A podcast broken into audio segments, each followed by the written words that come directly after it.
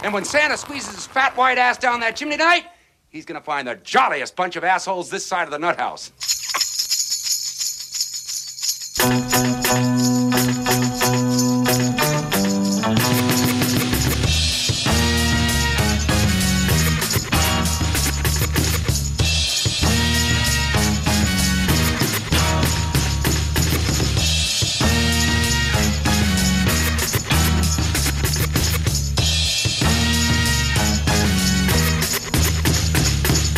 I feel like with an opening like that, we should be dropping some bars right now. I was about to, man. I was about to. had, a, had a little fun with that one. So uh, anyways, uh, ladies and gentlemen, welcome to the Beer Dad and Brew podcast. As always, I am your host, the Beer Dad himself, Justin Allen, and I am joined by my co-host, Brandon. What's up, buddy? Hey, man. How's it going? Happy holidays. Merry Christmas. Happy Hanukkah to everybody out there and all the other great holidays. Absolutely. And uh, the day that we're recording on just so happens to be Festivus. So happy Festivus to the rest of us. Right. Uh, put up a post on social medias today that, uh, you know, enjoy Festivus and allow everybody to air their grievances. And my grievance that I aired um, uh, for the, at least that post, I have many, uh, was that uh, Karl Strauss did not make the peanut butter cup porter this year for the holiday. So I was pretty ticked off about that. So Karl, Mister Strauss, boo to you. Pretty good grievance, man. Pretty fair grievance. That's pretty much unacceptable. That's right. I'll Very unacceptable. So, uh, but yeah, uh, Merry Christmas, Happy Holidays, and all the rest to all of our listeners all over the world. Uh, we appreciate you uh, checking in with us on all our episodes and interacting with us on the social medias, the interwebs. Uh, so Merry Christmas and Happy Holidays to everybody. That's right. Happy holidays, man. It's been crazy, man. Like, there's been a lot of great episodes this year, um, some of which I've been fortunate enough to be a part of. But, you know, whether I'm participating in the podcast or uh, listening, um, I think this year has definitely been, you know, just, I don't want to say the best. I'm reluctant to say the best because they're all good, man. But like, th- you've had some bangers this year. Like, you're doing a lot, man.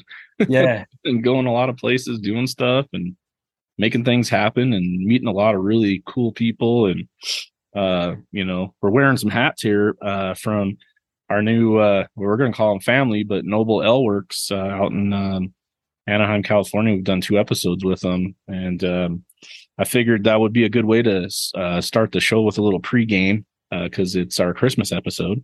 And so, you know, there's a little bit of, um, a list that Santa goes by. And um, on that list, you're either nice or you're naughty. And so I think that uh, we should pregame with a little naughty sauce from Noble Ale Works, Anaheim, California. I'm right there with you, brother. Yeah. I'm definitely on the naughty list this year. So that's right. I think so. Especially after I brought home a case of beer after going to Noble Ale Works, and my wife's like, your beer fridge is full.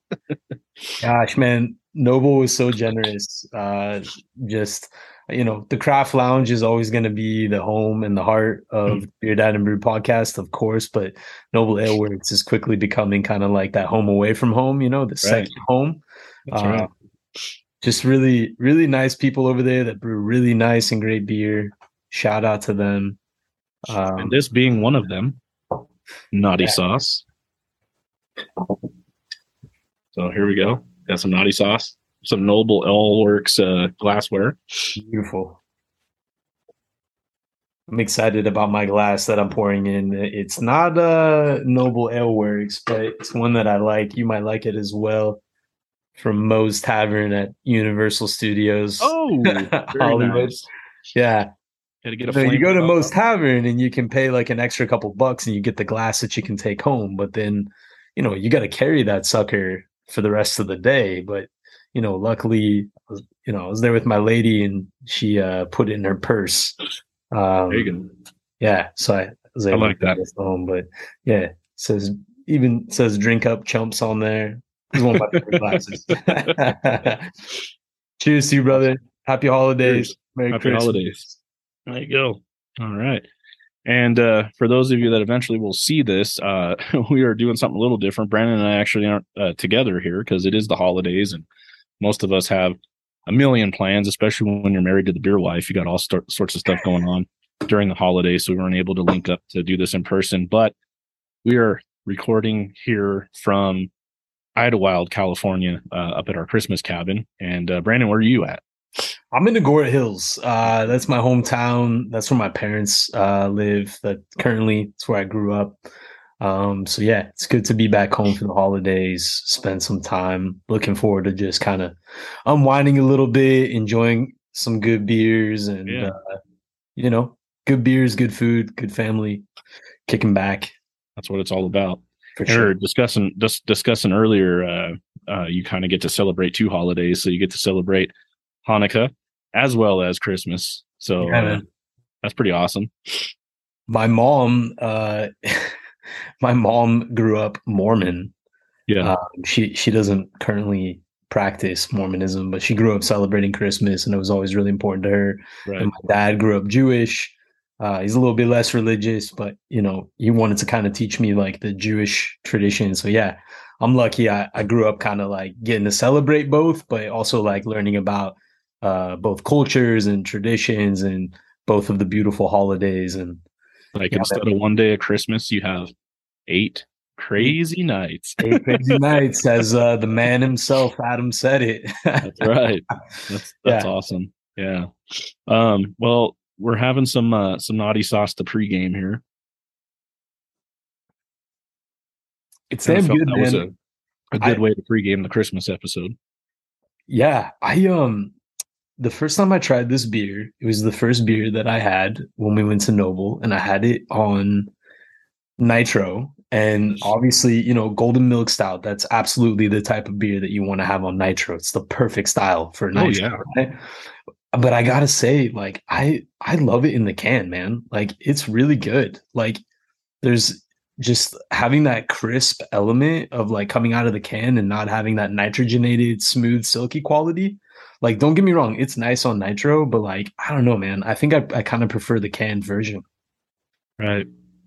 It's um oh man. I feel like, in you know, we talked about it on our our last episode, if you don't count the bonus episode that I snuck in on everybody, um, with Jimmy. They kind of uh, tweaked the tweaked the recipe a little bit. Um, and I really like it, and it tastes really good in this in this can, and really good ice cold. Um, mm-hmm. I've got it in a, a cooler. It's like twenty degrees up here, so it's sitting in the garage in a cooler, which happens to be um like a poor man's Yeti. I think it's called a the hell's that thing called a Vibe cooler. It's made by a kayak company.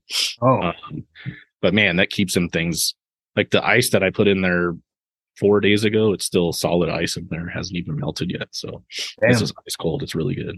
It's doing its job. Hey, I got to ask you, give me, give me a little recap of Victory at Sea Day. Cause I know you're over there, man. I'm, I'm so bummed out that I wasn't there with you. It looked like a really fun time. Uh, it was, it was cool. Um, We had we had a good time, you know. Obviously, the main reason why I went there wasn't really to record a podcast. That's why it's kind of like a bonus episode. But yeah. um, we were there to celebrate my my good friend Chris for his birthday. We all kind of him, me, and my brother will all have birthdays in December, and that's something that he likes to do every year, is go to Victory at Sea Day. And um, definitely, you know, they've done it a lot more than I have. Uh, it's it's died down quite a bit over the years as far as numbers go. And then the offerings, um, not as crazy as it used to be in terms of all the different uh, variants. I want to say there was like twelve, ten or twelve different Victory at Seas. Um, and I had like on the on the bonus episode, I had four, but on like I think I had another additional like two or three after that. Um, and for me, um, I really like the uh, the uh, salted caramel and the maple bourbon uh, variants. Those were those are really really good. Um, it's a lot of fun, you know. All the the beer tenders and waitresses from the restaurant are all dressed like pirates, and uh, the pirate theme. They give you when you when you sign in, they give you tokens or gold doubloons, little pirate doubloons. Oh, that's awesome! So that you can go get your beer and a couple trinkets and stuff like that. Um, and then I got a a four pack of, I think, Victory at Sea. I can't remember what it was that they gave me, but um, they got a can of that for you too. Oh, so kind of you. Yeah, that was good. I've had, I've had one variation of Victory at Sea. I can't remember what it was. I had it at the uh, Anaheim, you know, downtown Disney location. Um, and I remember loving it. Like, it was one of my favorite beers that I had over there. So yeah, yeah. For, for folks that don't know, uh, Victory at Sea Day is an event that Ballast Point Brewing in uh, Southern California, they have various locations throughout Southern California, uh, does every year. Is it, is it an anniversary thing? Uh, yeah, it's uh, not, not really an anniversary thing. I think it's just something that they set up, um, to celebrate the darkest day of the year. So they kind of came up with that, and, you know, Victory at Sea is one of their most popular beers that they make. And they said, you know, let's barrel age these and do all these different variants so that we can have them every year at this like festival that we'll do. And, um, awesome. You know, it's, Hell yeah. It used to be really, really like huge, like, you know, elbow to elbow in that place. And, uh, now I think, you know, not that it wasn't crowded. I don't want to downplay it at all. I think they did pretty well. Um, but I just think that the Miramar location is so large, and with all the other locations that are open now, um, it's dispersed the crowds a little bit. So, because, you know, you got Long Beach, you got downtown Disney, you got um, the uh, old uh, Homebrew Mart down in San Diego. Um, so they got, you know, multiple locations people can go to now instead of just the one. So uh, that kind of helps. And it was good for us. I mean, we were able to find a nice spot to set up for our, our large group. I could set up my podcast equipment and stuff. It was outside way in the back. Uh, if we got, got there earlier, might have gotten a better better spot, because I don't know if you've been to the Miramar location, but there's some really dope spots on the inside. They have like wraparound couches and ottomans and stuff like that. That's awesome. No, I went to uh, the downtown Disney location, but yeah, man, I'm I'm stoked to hear the podcast, because yeah. like, yeah, the videos you took and, you know, what you said, it sounds like it was a great time. Definitely got to go next year. Yeah, it was uh, definitely worthwhile. So we'll do, we'll check it out. Maybe we'll take Jimmy's advice and go to the Long Beach one. Yeah, yeah. Go with him. Yeah, we'll have to be his uh, be his uh, chauffeur. Apparently, uh, Victory at Sea is the darkest day of the year for Mister Jimmy Getz. Yeah, man. Yeah, it sounds like uh, we'd we'd be uh, treated pretty well at the Long Beach location. So yeah. That sounds like the location for next year for sure. Absolutely. I don't know if it's coming across on my mind, but if you can hear what sounds like forty thousand elephants stomping above my head, that's my children upstairs, because I'm in the basement here in the cabin. I'm like, what is going on up there? Part of me wants to like check on them, make sure everything's okay. But I know it's two toddlers. So, you know, you know how that goes. Yeah, of course. Well, I can't hear it on my side, but maybe when I go back to kind of put the episode together, I'll hear some crazy like boom, boom, boom. But uh, yeah. Hey, it'll make the podcast more fun. Adds to the ambiance. I mean, I yeah. am the beer dad, so, you know, can't be a beer dad without kids, I suppose. Hey, really, maybe we can. Maybe we can just say that it's uh, Santa landing on the roof.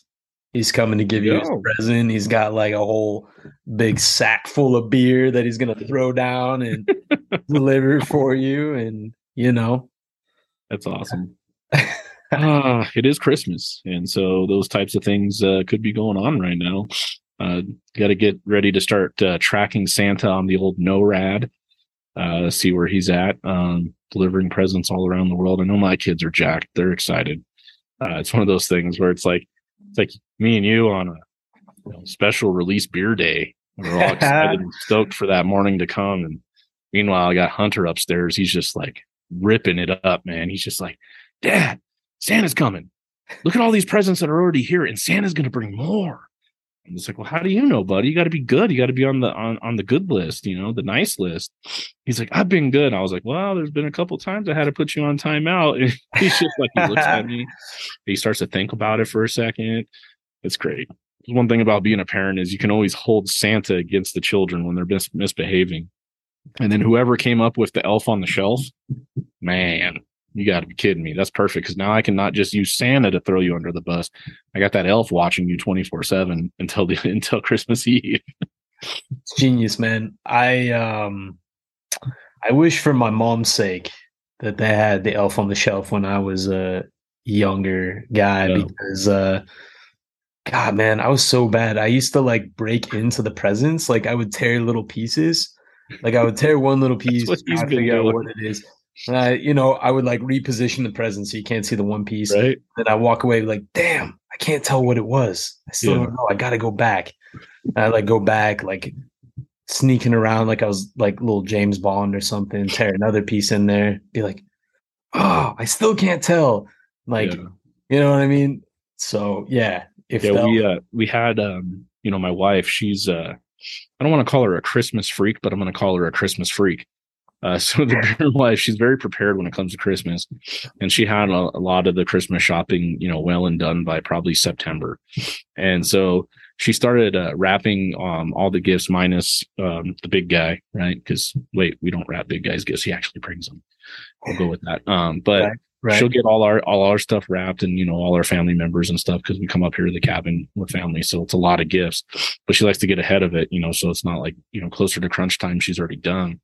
And so all these gifts have been wrapped sitting in our living room at the house, and we had to move them um, to reposition them so we could get to some things that were behind them um, to get ready for the cabin. And as we did it one day, it's a couple weeks ago, we started finding a couple of the little packages that had been opened. Like some, he knows exactly which ones are Cars toys and stuff like that. So he goes for those, and they're ripped open like sideways. So like you could, he could see what was inside.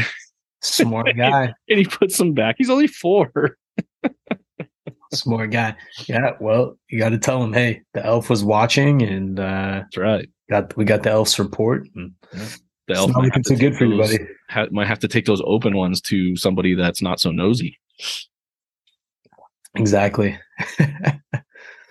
What's on their Christmas wish list this year? Like, what's like the hot item for uh youngins?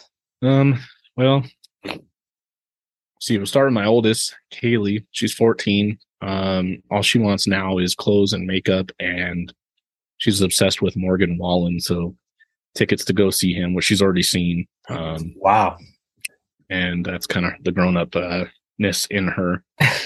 Of course, she wants a brand new iPhone and all this other stuff that we're like, yeah, yeah, whatever. Um, she might be getting one. Oh, I won't let her listen to this podcast. Wow. Yeah. Um, but, uh, but yeah, you know, it's just older, older kids are into that kind of stuff. And then I got my four-year-old Hunter. He's, uh, obsessed with cars. And so that's pretty much, he's just going to get a ton of cars. Um, he hasn't really, like, when he went and saw Santa, Santa said, what do you want? He just said cars. So that's all he cares about right now. You know, and then and then the little one, um, she wanted um, uh, Little Mermaid toys, uh, but oh. she said she calls them a Burbade. So she told when she, we saw Santa, she's like, "What do you want? What do you want for Christmas?" And she goes, "Burbade toys." And the Santa kind of looked at me. I said, "Little Mermaid." And he, oh, wow, he's good. The yeah. man's good. So um, I'm sure they'll be happy on Christmas morning. So. It'll be good. So that's awesome. Uh, what about you? What was your thing that you were hoping for this Christmas, either from the lady or your folks? Gosh, man, it's a good question. You know, the older I get, the more I just kind of want to like, it's less about like the material items. Like yeah. for me, a good Christmas, good holiday is just like having some good beer, some good conversations, and just spending time with like loved ones and slowing down. Not worrying about work or like stresses of life.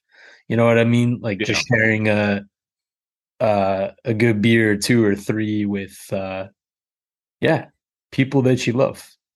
That's awesome. Yeah. Uh, you know, I think I'm kind of right there in the same boat. Um, you get older, you just kind of appreciate more of the, you know, the relaxing part of Christmas. And, you know, I love, you know, uh, and you'll, you'll hopefully experience this one day, the, the look on the kids' faces when they tear into their presents and they're super happy. And it could be something very simple. Like for my son, if he opens up a certain car, that's like, you know, one of the rare ones that he doesn't have. I mean, he, he will just go ballistic, and that right there, um, you know, as a parent, it just, you know, melts your heart, feels good.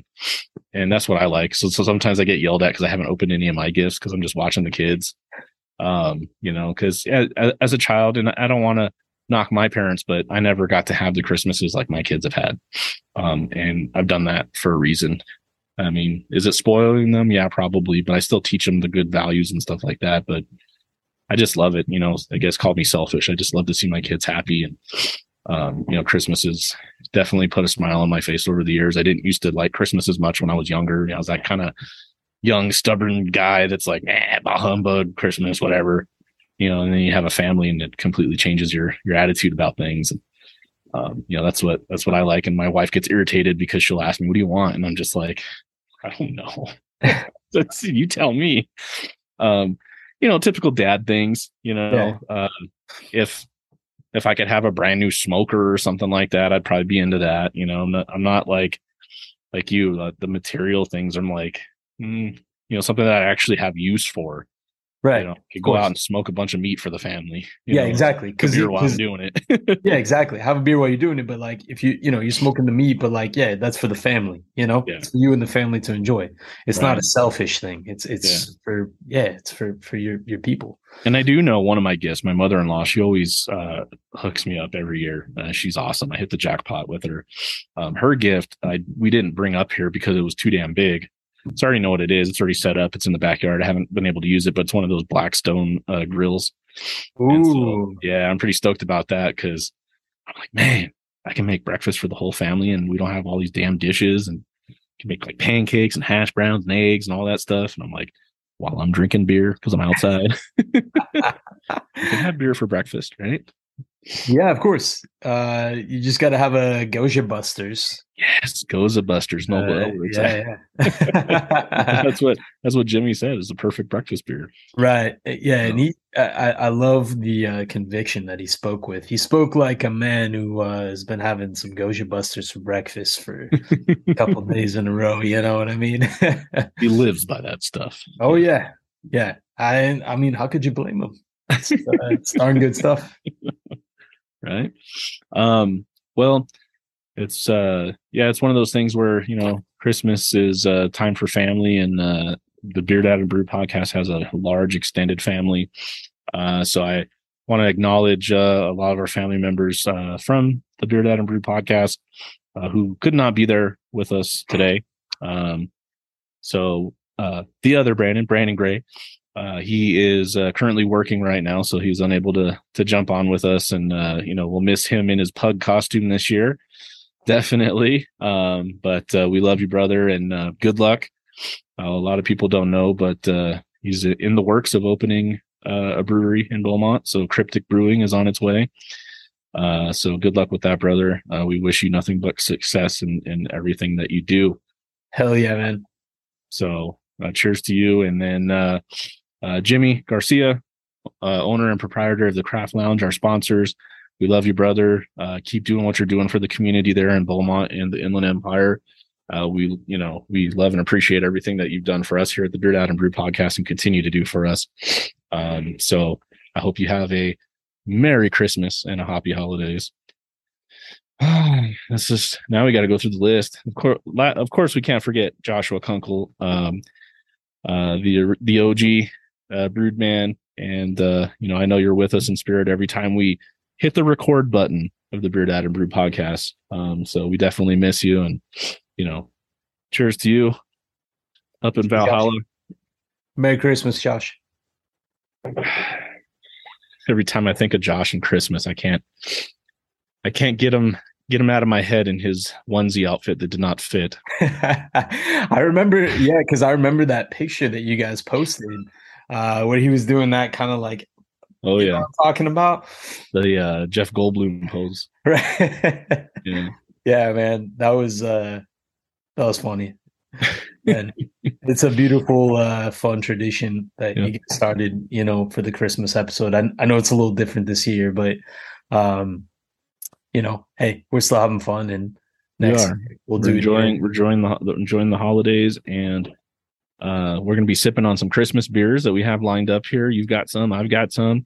So we're going to still make things happen. And then also something else that we're going to make happen that is part of the tradition of the Christmas episode that everybody looks forward to is while we are enjoying our Christmas beers in the background, we'll be uh, playing Christmas Vacation of the National Lampoon's variety.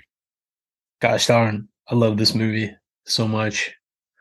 It's uh, it's the greatest Christmas movie. I'm just gonna say it. It is, and uh, you you heard a little clip of it in our in our intro this year.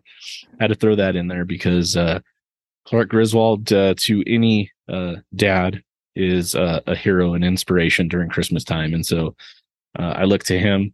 My wife always gives gives me a hard time when when I get in my Clark Griswold mode during Christmas. She always says, she always says, uh, "Yeah, you're uh, you're definitely uh, gonna have fun out there with those Christmas lights." And she lets wait because she can just she can cue it up, and uh, next thing you know, you know the the mother f's and this and that are popping out out there as I'm hanging Christmas lights. But I do it in good spirit because it's for the family. Right, and then as Hunter gets older, he's gonna be like Rusty out there, handing you the lights and the staple gun, and bailing you out when you staple your thumb to the the gutter, and yep. And then the neighbors, you know, that's why the carpet's wet. Yeah, man. Julia Louis-Dreyfus, man. She's so good. Right. Well, why don't you uh, get that movie queued up, and we'll have that on in the background while we're chit-chatting and enjoying these Christmas beers. Yes, sir. You got it. So, ladies and gentlemen, without further ado, Brandon's going to be loading it up. Pay no attention to his password. One, two, three, four. Really? No, I'm just kidding. Damn, you were able to get that, huh? All right. Let's get to these commercials here. Got a little bit of a commercial there. Oh, there it is. Love it. Hopefully the sound will come through okay. I know the sound upstairs is coming through. I think my kids are burning the place down. I don't know what's going on up there. Ah, there it is. Let's see. There we go.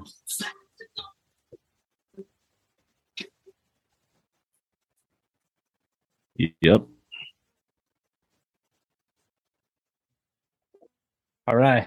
What do you think? Should we uh, crack a little something? Yeah. Let's... Uh... Let's get into some Christmas stuff. So um, I'm going to go ahead and uh, and start here. Well, I mean, technically, we already started with some Naughty Sauce, but I uh, I don't even know where I found this, to be honest. And I have a can of this for you, by the way, too. Um, this is uh, a lot of people know know it as Shiner, or the brewery as Shiner, but it's actually that's not the the brewery. It's the Spoetzl Brewery in Texas, um, which is a German-style brewery. Shiner Bock is the famous Texas beer, but this is Shiner Holiday Cheer. Woo. And what's interesting about it, it's an ale brewed with peaches and pecans. So, ooh. Okay. You know, yeah. I, I like that because it, it that is uh, that certainly qualifies as a holiday beer, but it's like not the route that most breweries would go. Most breweries would throw in, you know, like the coriander, the cinnamon, the nutmeg, go for like the spice route. But these guys went for the fruit route, which, mm. yeah, it's a little bit of a different vibe. I, I, I dig it. All right, let's see what I got. Crack mine for the sound creeps. Ooh, it smells amazing. Speaking of uh, cinnamon, nutmeg, cardamom, and clove, um, I got a beer called Krampus Belgian Winter Ale. Ah, Krampus. One of the latter ones. Yeah, it's uh, it's from eight one eight, a brewery that I brought on the show before. You know, I'm yes. I'm, I'm an eight one eight head. Um, this is a beer that they brew. They essentially take uh, a Belgian-style ale that they brew year-round. Uh, mm. They section off a little bit of it, and they put some uh, fun holiday spices into it, and they make their cramp. Their uh, it's it's a winter warmer, essentially. Um, it's pretty good, man. I'll pour a little bit of it. Okay. So on mine, holiday cheer, really on um, the aroma, very very peachy. Uh, so if you're not a peach fan, you might not like it. Well, I don't know what it tastes like yet, but when you smell it, it smells very peachy. Uh, the actual color itself, if you can see there in the light, kind of a very dark amber color. It's yeah. uh, not quite uh, that transparent, but I don't know. We'll see. It's a lighter beer. Let's see what the A B V is. five point four percent, so not too bad. And where, remind me where Shiner is again? Where the brewery? Texas. Texas, okay. Yeah. They're in uh, Shiner, Texas, and that's why, hence the Shiner name. Got it. Uh, but Spoetzl Brewery is the, is the name of the brewery. I'm going to go in on this and let's see what it's like.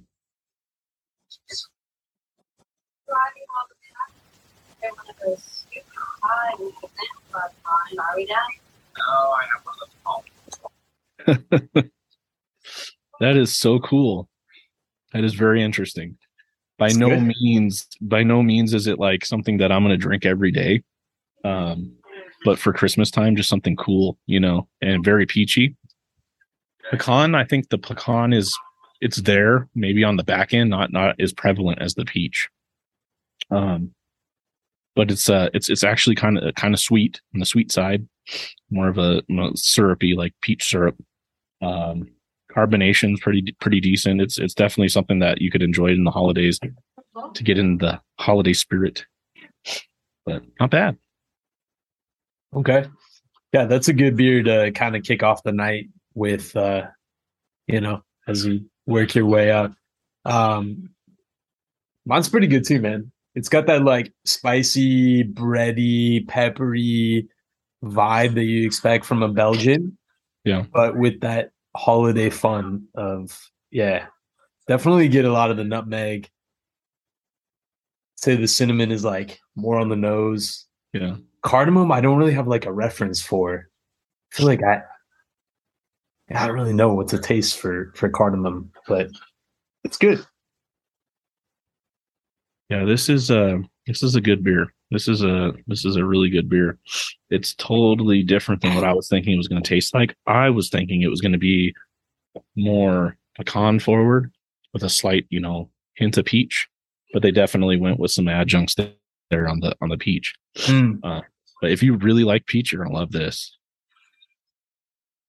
Now, is that something that's pretty easy to find um, in in SoCal or like, uh, you know, or you got to get it kind of regionally? So Shiner, like Shiner Bock itself, I, I believe you can find uh, in distribution here in Southern California. Um, this is a obviously holiday cheer. I think it came in a, I can't remember if it was a six pack or a twelve pack. I want to say it was a six pack, um, but it was like a little square box. I saw it on the end cap somewhere, and I want to say Total Wine is where I found it. Okay. It was either Total Wine. No, it couldn't have been Bevmo because I haven't been to Bevmo in a long time. I just got burned too many times there. And Total Wine, you got to watch it too. But I'm very good about looking at the dates on cans and stuff, especially I P As. Um, you know, when you pick up an I P A at Total Wine, you look on the date and, you know, we're in December and the date says, you know, December of twenty. And you're like, oh, yeah. Geez. I'm pretty sure I'm going to pour this and it's going to be nothing but sediment in it. It's all at the bottom. Um, but uh, yeah, it is, obviously this is, you know, fresh stuff from distribution, but uh, I'm glad I got it. I, I think people are going to like it. Um, it kind of reminds me of uh, peach cobbler because, you know, you got the kind of the back end on the pecan kind of gives you that crust flavor. And then obviously, the peaches are very prevalent. Um, and in the style, the L, kind of a creaminess of the L. So a little bit of a peach cobbler flavor. So not bad. Love it. I would definitely try it. Yeah. I, like I said, I just love that they went for like the fruity, cakey type of holiday vibe rather than like the spices. You know, I feel like most breweries go for the spicy, uh, you know, yeah. yeah, they love the nutmegs at Christmas yeah. time. Yeah, because I'm, like, I'm actually looking at it right now. I'm looking at the, the the one of the beers that I have here stacked in the middle, and literally the last ingredients listed is nutmeg. But yeah, I mean, probably probably pairs pretty pretty nicely yeah. with it though. Our movie stopped. I'm going to try and get it. Uh, I see that. We were just about to cut down our Christmas tree. There he is. Old Chevy Chase. The man, the myth, the legend. There we go. There they go. I feel like that's something I would do to my kids and, and wife. You're like, you know what? You can't just, you know, trek out and grab the first tree you see. You got to go beyond and go farther, because you never know, the perfect tree might be out there. And I think that's what's uh, in Chevy Chase's mind right now. Yeah, I mean, he's just so fixated on having that perfect Christmas, you know? But I feel like it's so relatable, because we all are, right? And like that perfect Christmas, right. the uh, the one you see in movies is is not attainable. It's not about all the... See, the funny the funny thing for me with uh, Christmas trees is I'm I'm not that extreme uh, as far as Chevy Chase goes. Uh, it's an argument that I have with my wife every year about the Christmas tree. She has to have a real one. And I'm one hundred percent okay with fake, because the new ones, I mean, the one behind me is really nice uh, that the cabin provided, but like the new ones are really beautiful. I mean, they look just like a noble fir, which is what she likes. And uh, they're already pre-lit and they're really easy to put together. They fluff up really nice. They look real. Obviously they don't smell real, but you can actually buy a fragrance if you want. Um, yeah. But uh, yeah, it's an argument that, I guess until the day I die, I'm going to lose. Because happy wife, happy life. So, yeah. real spoken like a, spoken like a true, uh, uh, you know, a smart man.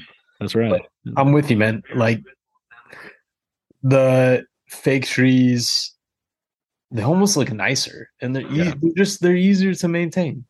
You don't get needles all over the floor that you got to vacuum up. The sap on your fingers when you're trying to set it up. Right, it doesn't die. You don't have to drag it outside and, you know, wait for the trash company to come take it. And, you know, there's there's a lot going on, but, you know, I get it. It's tradition. It's nostalgia for her. And, um, you know, it is what it is. So I, I, I the dude abides. Just go along with the flow. The, the smart dude abides. That's right. Ah, uh, yes. The neighbors. We were talking about the neighbors earlier. Julia, Julia Louis-Dreyfus. And we're gonna put that it's Christmas so tree, good, man, with the, with the fucking sunglasses at night, like so. Oh. She was like the Karen before Karen was a thing. Yeah, yeah, definitely, like definitely. Under that persona. There he is, and it's chainsaw. Where do you think you're gonna put a tree that big? Bend over, and I'll show you. A lot of nerve talking like that. Talking to you. Oh.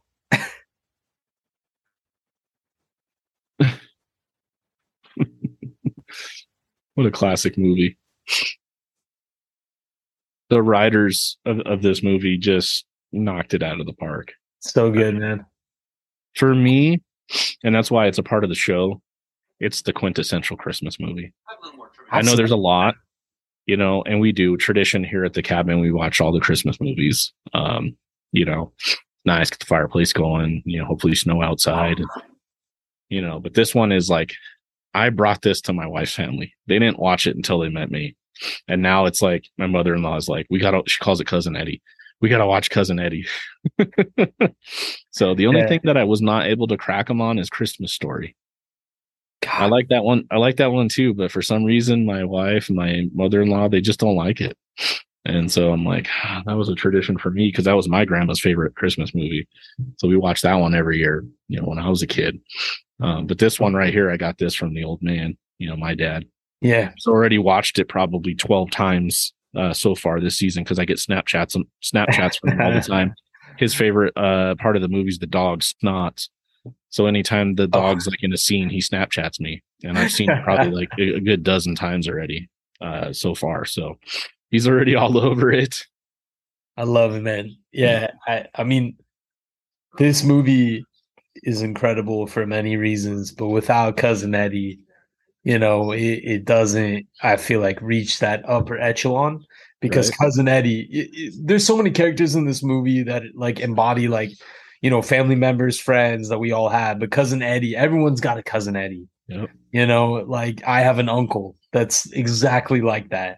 We all have that one family member. Yep. So it's just like, that's, I feel like as soon as he comes in the movie, that's like, everyone's like, oh, I get, yeah, this is, this is it. This is my family. So yeah. I like that that meme that someone made where it says, all these uh, after all these years of thinking I'm just like Clark Griswold, I'm slowly starting to realize that I might be the Cousin Eddie of the family. Hey, speaking of uh Christmas Story, have you seen the new one that came out? I, Christmas Story. I have Christmas? not. I don't have uh what is it, H B O Max or whatever it's okay. on. So yeah. I, I really want to see it because obviously I like the original, so it'd be be cool to to check it out. So have you seen it? I have. It's really worth it if you get the chance. Um I was blown away, man. I, I watched it like around Thanksgiving time.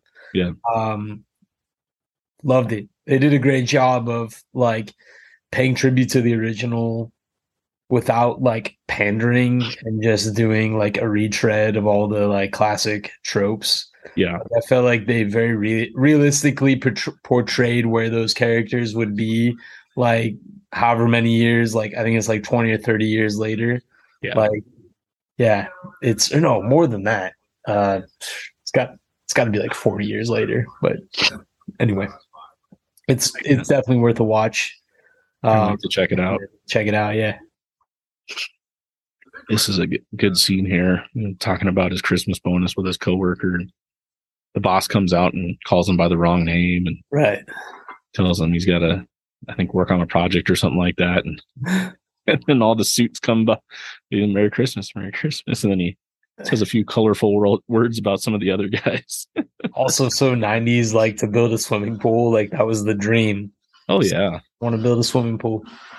It was, you know, I mean, for myself, growing up in the nineties, you know, it's not like my parents were poor. You know, like I talked about Christmas before. It's not like I had horrible Christmases, but it's like, you know, usually get like one, you know, substantial gift and maybe a couple trinkets in your stockings and you were good to go. Yeah. Um, you know, and I don't know the exact financial situation. I mean, we had a, we had a decent house in a decent neighborhood. Um, but we couldn't afford a swimming pool, and it's something that I always wanted. You know, it would always be like, why can't we have a swimming pool? You know, not fully grasping the reality of like, you know, even back then it was thirty grand for a swimming pool. Yeah. You know, that's kind of the, the crazy part. Right. Definitely a, a big dream uh, as a as a parent to put in a pool in their backyard. For sure. And as a kid, it's like such a like a social thing, you know, like if you have that swimming pool, it's like, all right, I can have everybody over. Yeah. We can all, yeah, exactly. Like I'm I'm the yeah. man on the block. I got the pool. Right. So, yeah. I just, yeah, I love that this movie like captured that, you know, like in the nineties, like you're saying, that was such a thing, you know? Yeah. This is a great scene. Oh, too. Man. It's so good. I love those old, the, the watching this definitely dates you. You got those old credit card machines, you know. And oh. Can't even see the line. Yeah. It's no line. Oh, my goodness. Oh, God. I got to. I was just smelling, smiling. Smelling, smiling. I just blouse, browsing. Blousing. What? What happened?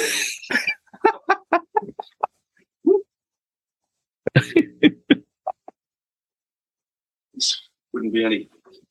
Oh, wouldn't be the Christmas shopping season that the stores were any less hooter than they are, hotter than they are. Hooter, hooter, hotter. It is warm in here. I mean, it might be a color on it. Oh, do I? How did that happen? It's a little nipply. Nipply out. I'm be nippy out. It's a nipple. Uh, there is a nip in the air, though. Can I do something out for you? Uh. uh,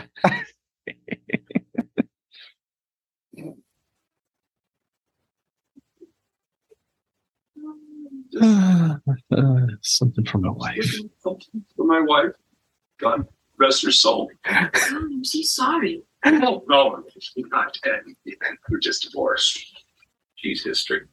And obviously she doesn't wear underwear. There are plenty of shopping that's left until adultery's adulthood, which is to say Christmas as a mule, mule log. Not a log. I don't have a log, but I mean, you know, just, if I had a log, not in the sense that you think I said I did. Oh, good golly. Tis the season to be merry. Well, that's my name. No shit. No shit. There he is. See, Russ, no line.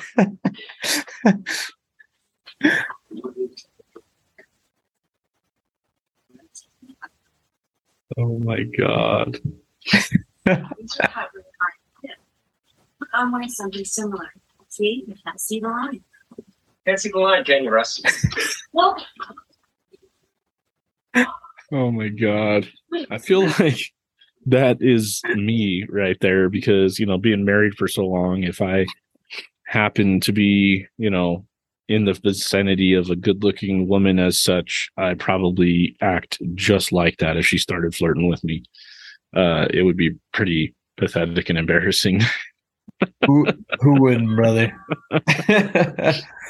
Man. Oh, man. And then his son's right there. What is her name? Crawford. Oh God, why am I blanking on the name? The one that um uh the one that, that he in the other movies he always sees in the car. Yeah. Oh um, gosh. Christy Locklear or something like that. It's like Cro- uh Cindy Crawford. Crawford. Cindy Crawford. That's what it is. Yeah. Oh man. Every time, uh, yeah, in this that swimming pool scene, man, uh, like I remember as a kid being like, all right, if you pause it, you might be able to see a little something, but oh, no luck. You just get Cousin Eddie in a leopard print Speedo dance oh, on the board.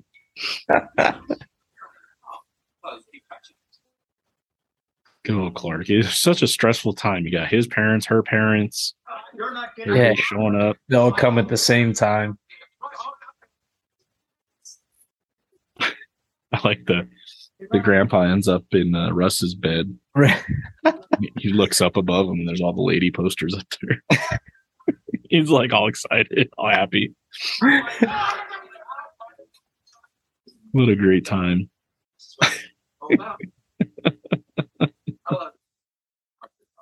I like this. He's like, all right, well, I'm just gonna, you know, just gonna, you know, all right.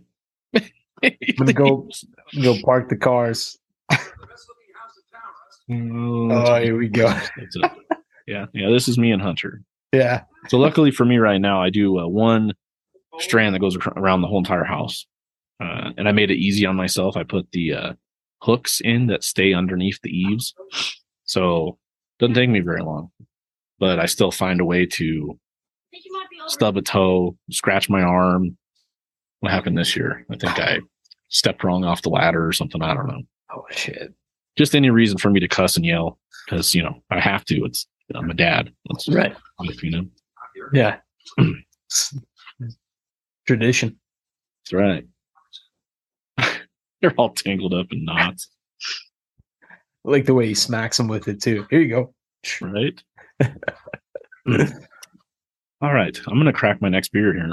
Yeah, I'm um, with you. What do you got? I'm excited for this one because it's something that you gifted to me. Uh, it's kind of a belated birthday present, but uh, one of my favorite breweries, Enegren Brewing, gonna have some Christmas bock just because I can, and uh, I'm excited. And look, you got one too. I got Christmas bock times two. It's my last one. Saving it for a special occasion. Can't think of a better time. Have you tried this beer before? Uh, actually, no. I don't think I did. Very excited for you to try it. This is the second year that they've brewed this beer. Um, it's really good, man. It's like it's like an amber lager with like a little bit of holiday fun. Uh, yeah. See what you think. And the A B V is like really kind of surprising on this. seven point two That's what I was just looking at. I was like, you know, it's a lager, right? It's the Bock. Yeah. Uh, seven point two Yeah. Yeah. That's higher, higher than you'd think. All right. Let's get into it. Yeah. That was a good one. All right. Here you go, Sound Creeps. One more for twenty twenty-two Oh, and I'm putting mine in my K B C Lager House. Shout out K B C K B C Lager House. We got these uh, these dimple mugs uh, in Oktoberfest. That's right. We went over there and uh, They very graciously hosted us over there. That was a fun episode. Now, this looks nice. It looks really nice. Beautiful color. Yeah. Cheers, brother. Nice hat on there. Cheers. Merry Christmas. Merry Christmas.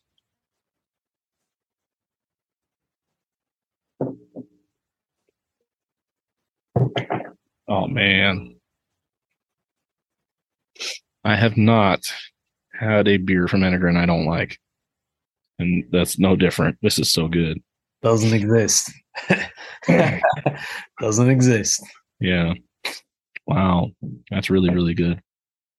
Kind of yeah. up, up my kind of what's been tasting good to me these days, you know, those darker lagers and um, so much character behind this, the body behind it. Pours a really, really nice, um, uh, thick kind of uh, oh, cream taupe colored head. Uh, and then, you know, like you said, like more like an amber lager color, really rich, beautiful color on it. Good carbonation.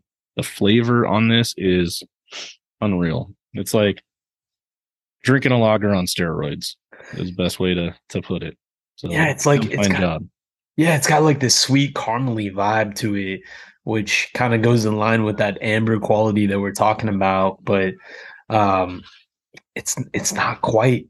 It's not quite an amber. It's not quite a lager. It's not quite a bock. It's it's weird. It's like in between all three of those styles.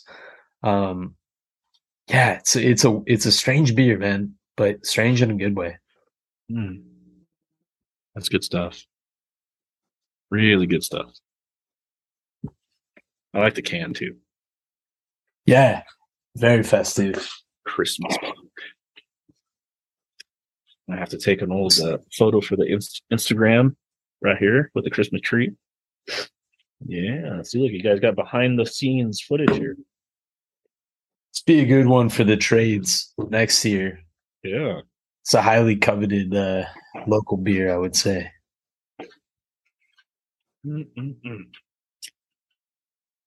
Wow. That's like every, every time I drink an Enegren brewer, Enegren beer, brewer. I've had like a couple sips here. It's crazy. I don't know. I just, I'm blown away. I mean, they do such a good job at just about everything that they brew. And you can definitely tell a lot of um, passion goes behind, you know, everything that they brew there. Um, great family owned and operated brewery in Moorpark. Highly recommend it if anybody's not, have not been and you're in Southern California and you're in the Los Angeles area. It's worth the trip out to the valley, as they would say. That's still considered the valley, right? Uh, I wouldn't say it's considered the valley, but it's pretty close to the valley. It's technically in Ventura County. Is that still Ventura uh, so like, County all the way out there? Yeah, Moore, Moorpark uh, is considered Ventura County. Wow. Um, it's definitely close to the border. But um, look for the big smiley face. Yeah, exactly. When you're pulling through, that's Simi. Yeah, when you see this, the smile, the smiley face is Simi Valley, which is the town bordering Moorpark. Yeah, um, Moorpark is a beautiful little town.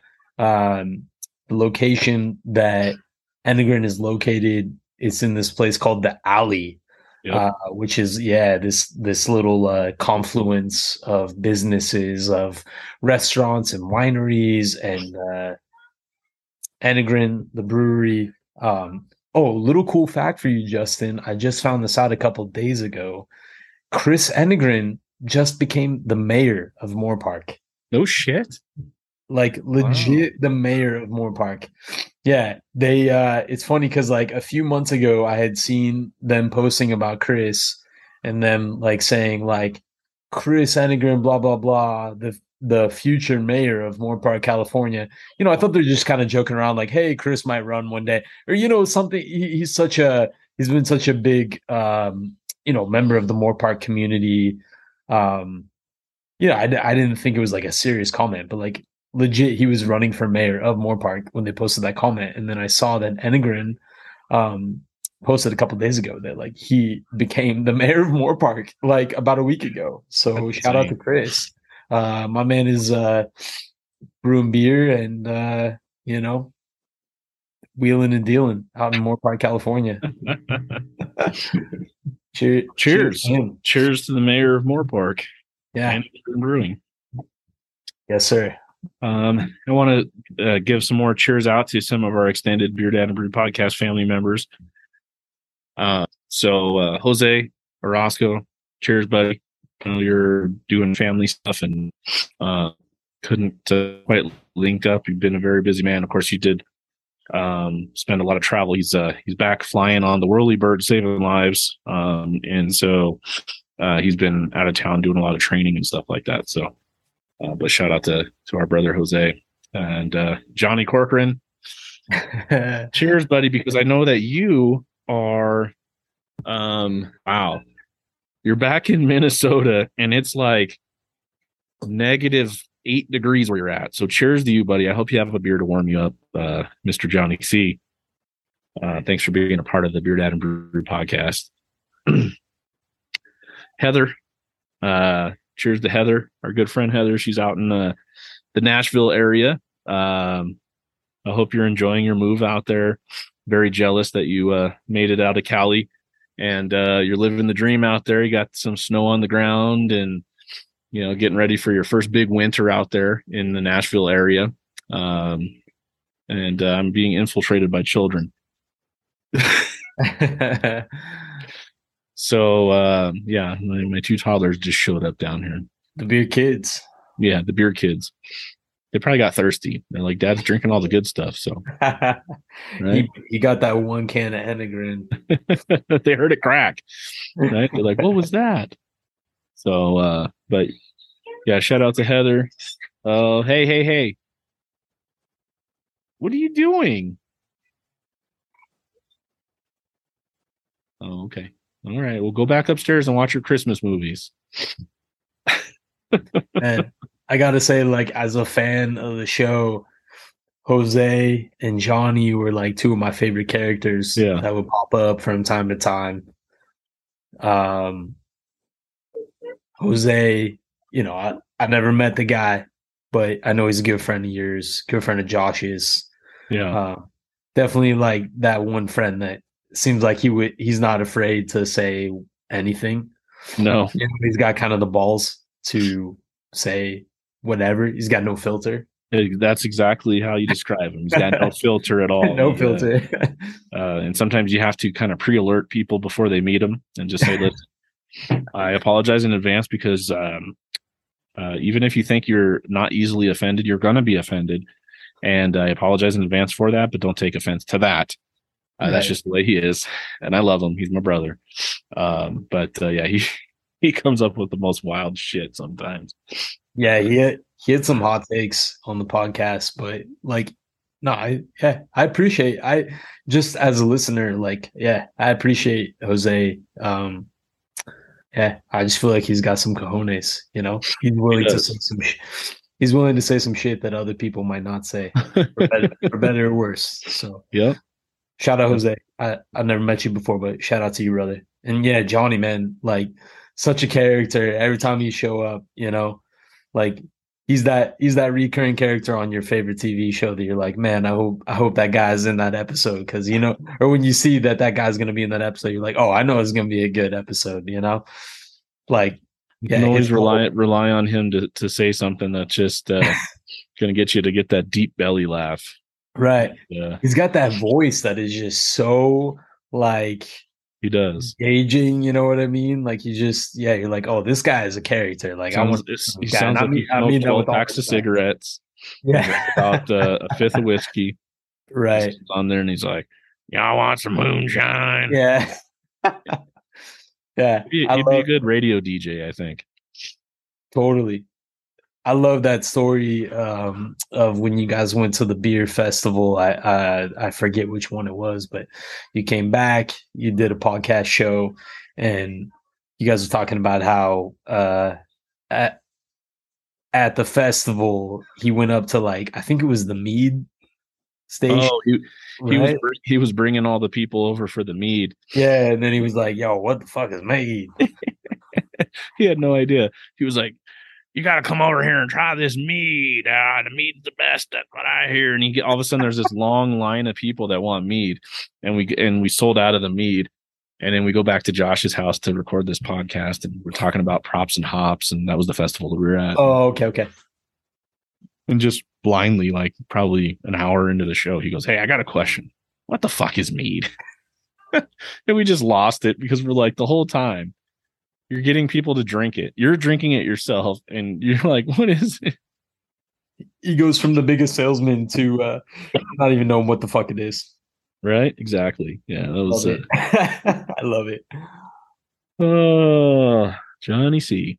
Good stuff. Um, let's see who else.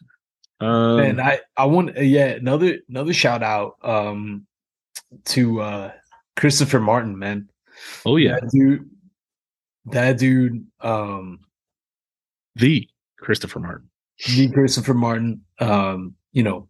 I, I, don't, I obviously, I, you know, I don't know the guy personally, but just again, as a fan of the show, um, I really think that he speaks very eloquently about beer. And I think he, he brings an interesting perspective to the show, because he's worked for Stone, right? Yeah. So he, he brings this kind of like industry perspective, having worked for like such a big brewery. Yeah. I really appreciate, but yeah, he's got he's got some really interesting takes. Um, I think he's been like a great contributor to the show. Um, I'm gonna miss him this year, showing up in his uh his skibbies like he did last year for the Christmas episode. Man, next year, man, we got to do like a yeah. full blowout with full blow all the homies from the show. Pug um, costumes, skibbies. Yeah. I mean, I got my jammies on. I got the. Me too, brother. I'm full. Uh, I, yeah. I, there you go. I don't know how much I should show. Yeah. Okay. My, my, my, uh, my onesie here has got like a little butt flap. Don't worry. This is going to be, it's going to be good. It's going to be okay. Yes. Yes. Well, you, yeah. you have to have a butt flap just in case. Just in Although case. Although I, I feel like. You never know. I don't know. I feel like they should do a butt flap and a front flap. That would that would make more sense. Yeah, the front flap um, is definitely lacking on this one. It seems like it's lacking in general on the onesies. Um, yeah, we you you, we, you need a dick flap, man. Like, like all respect to the women. Like I, I get, it. Not everybody's got a dick, but for those that do, you know, you need yeah. a little extra. Yeah, because you got to do because. Because we're Big relegated patch. to doing the belly button. You got to you you got to utilize the belly button uh, button right okay. to like yank it down and do. It's a whole thing. It's not terrible. We're, look, yeah. worse things have happened to me in life, but yeah. like, yeah, it's not the most convenient thing in the world. Nothing but worse you know when you got when you got to go so bad and you got to deal with that. Right. Right. Yeah. Exactly. But yeah, um, it's funny. Hey, also shout out to uh, Christian uh, Mungia. I, yeah. I, Christian, forgive me, Christian, if I'm getting your last name wrong, but um, really enjoyed having Christian on the Stout Season podcast this year. Absolutely. The man is a poet when it comes to speaking about stouts, probably beer in general, but I know he's got an affinity for stouts. Um, really enjoyed having him on that show, man. He has some beautiful things to say. Um, Brandon. Uh, Brandon Gray, thank you for bringing him on the show uh, and introducing him to the Beer Dad Brew community. Um, yeah, Chris, Christian, shout out to you, man. Cheers. There's definitely a a, a nice um, nice addition to the Stout Season episode. Uh, just having somebody that is, you know, truly passionate about stouts. You know, that is that's his wheelhouse, and the bigger the bigger the A B V the better in his case. And I mean, he was, and he's a fine, uh, you know, kind of goes hand in hand. He's a, you know, a whiskey connoisseur as well. Oh, really? Oh, connoisseur. Yeah. So kind of, kind of goes hand in hand with those barrel aged uh, beers, but, um, and very knowledgeable about the different barrels and stuff like that. So it was definitely, um, a nice treat to have. So if you haven't listened to the Stout Season episode, check it out. Yeah, it was a lot of fun, man. We were over at uh the Craft Lounge. Shout out the Craft Lounge, sponsor of the Beer Dad and Brew Brew podcast. Um, one of the best places to pick up some amazing craft beer that I've ever been to. Uh, it truly is, man. For us here in the Inland Empire, it doesn't get much better than the Craft Lounge in Beaumont, California. Um, I mean, Jimmy really has procured uh, some of the finest craft beverages from all over Southern California, California, the country, the world. Um, because prior to the craft lounge being open, there wasn't really anything in the area, um, and uh, definitely become a huge part of that community. Just recently, you know, they have a float in the Christmas parade and, you know, really? Stuff like that, and big party oh, and community events, you know, like the Cherry Festival, the Oktoberfest, stuff like that. So Kunkelfest, right? Obviously another one. Um, but yeah, Jimmy's done done a lot for the community there. So uh, cheers to him and, and Jason, the, the other owner, and um, everybody that uh, works there, Nico and Brandon. Uh, definitely appreciate you guys. For sure. Shout out, man.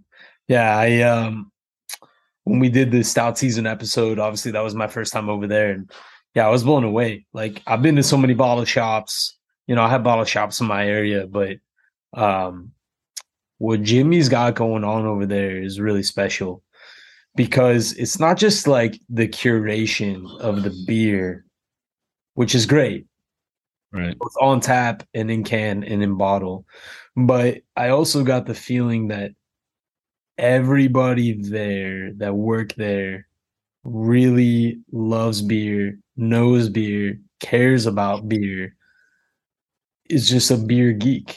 And right. um, I love that, man. Because I feel like the, yeah, like the spots I have around here, they're good, but like they cater to other audiences, you know, like they have a little bit of a wine selection. They have a little bit of a whiskey. They have a little bit of a tequila. Yeah. Like, I feel like Jimmy and his crew, like, they really care just about beer. I mean, maybe they have appreciation for other alcohols too, but it's like, yeah, I know when I'm going there, like, you're getting the best of the best of beer. And you can always rely on, you know, whoever's there, Jimmy, uh, uh, Brandon, or Nico. You know, if you walk in and you're like one of those types of people out, you don't really know what you want, right? And you, they just, they'll set you up straight, you know. What do you like? What are your preferences? What's this? What's that? And pick your head. And then if you have a beer you don't like, they're not going to make you pay for it. You know, they'll they'll find you something, and uh, it doesn't take them very long. You know, it's uh, especially with Jimmy. Then Jimmy knows me very well. He knows my taste. He likes to give me a hard time about the fruited sours, but he also knows, you know, I, I like my dark lagers and and stuff like that. So uh, you know, whenever he gets something in, he'll be like, "Oh, I got something for you." You know, and like he knows. Uh, you know, what, what exactly it is that I like. And a lot of times when we do shows with him, you know, I'll say, you know, what do you want on the show? The, you know, feature that you're carrying at the, at the shop. And he always lines up some really good lineups and stuff like that. So the man knows his beer. I love that, man. Yeah. He's been a great, uh, beautiful partner for the show. And also, uh, I just really appreciate hearing Jimmy on the podcast, you know?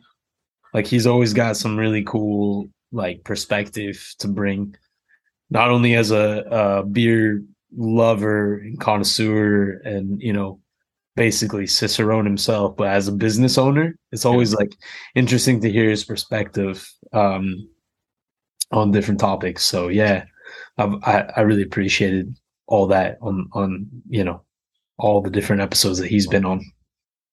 Absolutely. Clark just got his lights lit up finally. Everybody's seen him after he was yeah. having so much trouble. It was just the damn switch in the garage.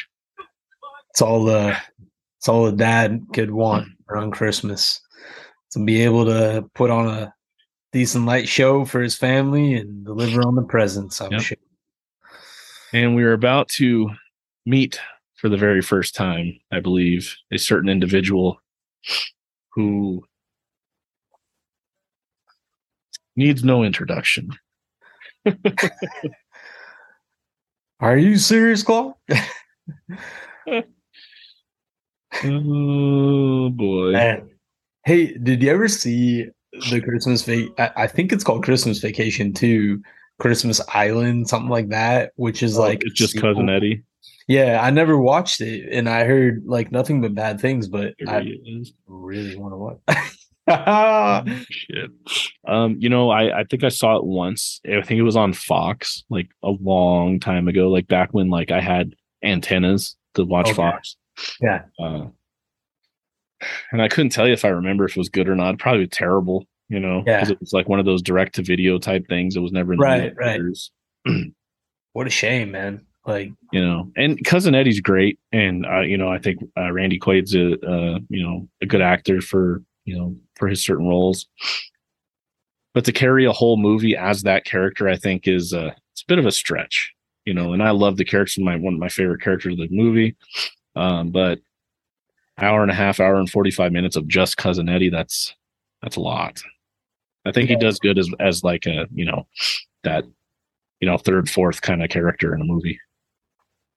Yeah, I think you hit the nail on the head, man. That's that's probably exactly what it was. Because in, in theory, you're like, oh, yeah, I just want more Cousin Eddie. Like, that's my right? favorite character. But then at the, end, at the end of the day, it takes away what's special about him um, yeah. when he becomes the main character, right? He like he's that he's that supporting character that just peppers in that amazing commentary. Here, let's let's let me turn up a little bit. Never seen a set on a dog like this from Scott Clark. Okay. What's up, man? You pet him, Clark, on the belly, and he'll love you till the day you die. Oh, geez. I really shouldn't. My hands are all chapped. We were gonna call, but Eddie wanted to make it a surprise. Yeah. You surprised? I said he. If I woke up tomorrow with my head sewn at the carpet, I wouldn't be more surprised than I am right now. We've got plenty of room. Plenty of towels. Plenty of everything. She goes in for the. He goes for the kiss. Kissing cousins. Yeah. Plenty of room. Yeah. Well, I did. Well, you know, Catherine and I were, we're pretty comfy in there.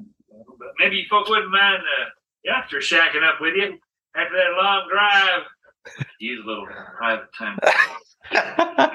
Why don't you write the kids' things and don't forget the rubber sheets in the trunk? Wow. Audrey,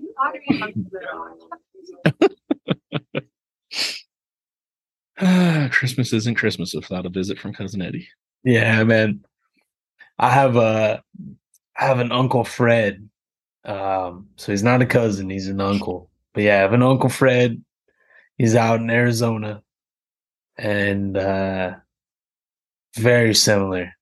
Yeah, Cousin Eddie, just saying the inappropriate stuff and just. Such a hillbilly, you know. I, I hate I hate using that derogatory term. Yeah, but yeah I mean, you know, he's a, oh, yeah, this is a good one too. Oh, geez. Look at that tunic thing he's got on. Yeah. Wait, some weird V-neck. Tree water ain't gonna hurt him. Before we left, he drank a half a quart of Pennzoil. Boy, when he lifted his legs the next morning. Oh. He drinks the water out of there. The tree's going to dry up. Come on, out of there. It's not. Oh, oh, oh. You get out of there. Come in the kitchen now. In the kitchen there. Get you something to eat. Come on. Shout out to your old man. He would have liked that. Oh, yeah. He's got a little bit of Mississippi leg hound in him. Uh-huh. Ooh, catches him right. He'll grab your leg and just go to town. Proud if you wear your short pants, if you know what it means. Word to warning though, if he does lay into you, it's best to just let him finish. Oh, jeez. Just let him finish. A little Mississippi leg hound in him. Yeah, I'm excited about it too. It's a crying shame the older kids couldn't make it. Jeez. Sucking down the eggnog. Like, yeah. That's the yeah. Hey, I got the daughter in the clinic getting cured off the wild turkey. And the older boy, bless his soul, is preparing for his career. Olive? Carnival. Brown. Oh, yeah. Yeah, last season he was a turkey dust spreader on a tilted whirl. He thinks that maybe next year they'll be guessing people's weight or barking for the yak woman. Oh, jeez. You ever see her? No. Yeah, she got these big horns growing right out above her ear. That's as ugly as sin. Little sweet gal and a hell of a good cook. Can I refill your eggnog for you? Get you something to eat? Drive you out to the middle of nowhere? Leave you for dead? No, I'm doing just fine, Clark. Glad to be here. So, when did you get the uh, tenement on wheels? Oh, up there, that's, a, that's an R V. I borrowed it off a buddy of mine. He took my house. I took the R V. It's a good looking vehicle, ain't it? Yeah, it's so nice parked in the driveway. Yeah, it sure does. But don't you go falling in love with it now, because we're taking it with us when we leave here next month. Oh, man. oh, oh yeah. man. Cousin Eddie, man. So speaking of advent calendars, I've uh, been uh, on the tour of the beer advent calendar from uh, Costco uh, and the original Kalia company who makes the beer tasting app. Um, I love it. It's a great tradition. Um, highly recommended to anybody that loves beer, loves German beer. Um, let myself get behind again. I got two that I got to knock out tonight uh, after this. So that'll be my post game that I'm going to have to do uh, upstairs. But, uh, the beers have been really good, and um, shout out to Original Kalia. They uh, sent a message and sent uh, a nice package, care package. If you haven't seen the video that I posted, um, Fragile. Have you seen that video? Did you post it today? Uh, yesterday, maybe. I feel, okay. You'll have to watch it because you like Christmas Story. So yeah, okay, okay, yeah. yeah. Um, but they sent a package of uh, proper beer tasting glasses for um, the German beers. As Dude, well. That's awesome. A cool metal sign that says like official beer taster or something like that. So that's kind of cool. Just for putting those videos up and tagging them. That's amazing, man. Hey, I, I got to say, like, you know, as we're doing shout outs, it's the end of the year. Like, shout out to you, man. Like, not, I, I'm going to call you, you know, not Beer Dad, but Justin. Like, for everyone listening, no bullshit. Like, Justin, the Beer Dad, has done a lot for the beer community. He's brought a lot of people together that never would have been together, which is like really what beer is all about. And I, I feel like what this show is all about is bringing like different people together that have, you know, different philosophies, different religions, different political affiliations, whatever, right? That's like been kind of the philosophy of like, hey, beer can bring all these different people together. And I feel like you've really embodied that um, with the podcast and with, you know, social media and everything. You know, you brought a lot of people together that like wouldn't have necessarily met, wouldn't have been able to share beer together, you know, all through this podcast. So shout out to you, man, just for doing that, man. You really have like, you know, it, it, it's a beautiful community, the beer community, the craft beer community. Um, but I feel like you've carved out like a little community of your own, the Beer Dad and Brood community. Um, whether it's, you know, listeners of the show, people that have been on the show. Um, yeah, man, like I just, uh, I appreciate you and appreciate everybody that's been on the show, and just thank you for yeah creating this little community. Thanks, brother. Really, really appreciate it. That uh, that's kind of what it's all about, and so it's it's good to hear. Thank you. Um, you know, I I don't really do this for, you know, I know I'm not going to be like, you know, famous or anything by any means, but famous in the beer community is about as good as it gets, and that's really, and I don't even care about that. I just care about hanging out with people, having, you know, enjoying beers that I don't get to normally try, and, you know, sharing beers with other people, and, you know, uh, hearing different perspectives about, you know, what they think of beer, and, you know, talking to all the brewers and hearing their stories. You know, not what I really love is is hearing, you know, personal stories uh, from the brewers and the owners of the breweries. Um, you know, that really, you know, hit home. And you know, it's just been, it's been a fun ride, and, and I, you know, I hope that, uh, we keep it going. And, you know, I, I appreciate you for coming in and, you know, stepping in and, uh, you know, being a, an avid listener, and, you know, you just, you fit right in. And so it's been, it's been, uh, you know, great so far. And, uh, you know, it's also been nice having somebody that can do some of this technology stuff that uh, I would all on my own. So I appreciate that too. Thank you. Dude, it, it, it really has been, um, it's really been an honor. Like in my, I know I kind of shared with you when we uh, kind of first were talking, but um, in my personal life, like I'm such a beer lover and such a beer fan, and I don't have anybody in my personal life that loves beer the way that I do. And I'm such a podcast fan. And I was like, all right, I, you know, I kind of want to search and find a podcast that, you know, might talk about beer or whatever. And obviously there's a lot of options out there, but um, Beer Down and Brewed podcast was like one of the first ones that I found for whatever reason. And I just, I connected right away with like you and Josh, because it was just, there was no like pretentiousness. There was no like consumerism. There was no, no, it was just like two guys who loved beer, who knew a lot about beer, and just kind of wanted to share that love with other people who felt the same way that they did. And um, yeah, man, the, like listening to the podcast made me feel like uh, I was a part of uh, a part of something that I felt like I, you know, didn't have or wasn't able to find before. Right. You know, without getting too deep or anything. But yeah, man, like, this being able to be a part of this, um, you know, whether it's as a listener or a participant, has, has meant a lot to me. So uh, just thank you for, and, and thank you to Josh, and thank you to Brandon and Jimmy, the people who've like really been a part of this, um, you know, building this from the ground up. Like, just, just thank you, because I think what you guys do is amazing, and you guys make people, you know, whether it's nationally, internationally, feel like, hey, you're not alone, you know, like you, it's okay to be a beer geek. It's okay to love beer, even if mm-hmm. everyone else in your life it thinks like, hey, like, you know, like, okay, like you don't need to love beer as much as you do. It's okay that you love beer. It's okay to geek out about beer. Um, and you're not alone. Like, we love you. The Beer Dad and Brew podcast is here for you. Um, Jesus Christ, this is like the best part of the movie. Like, I can't.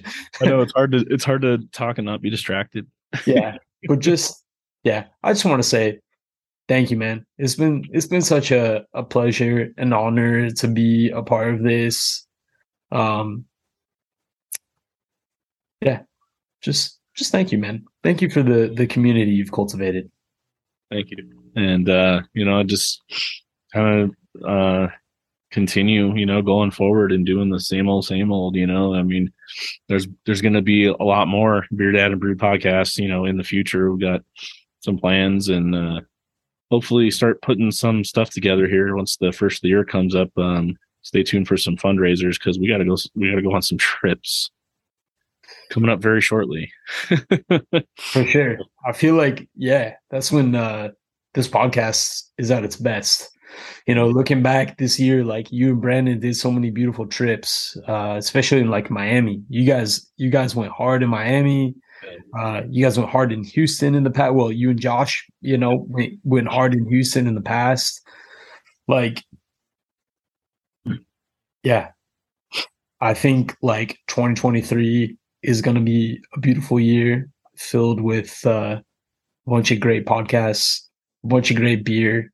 I hope so. I hope so. Got uh, got some things in the pipeline, some things in the works. Uh, definitely, um, you know, we'll continue to visit visit some of our, um, you know, friends and family, as well as, you know, stopping in at the craft lounge from time to time. And, you know, hopefully Brandon, uh, once he's done with his master's degree, can, uh, you know, come back and, and be a part of the show. And, uh, you know, we got some uh, some traveling that we want to do next year.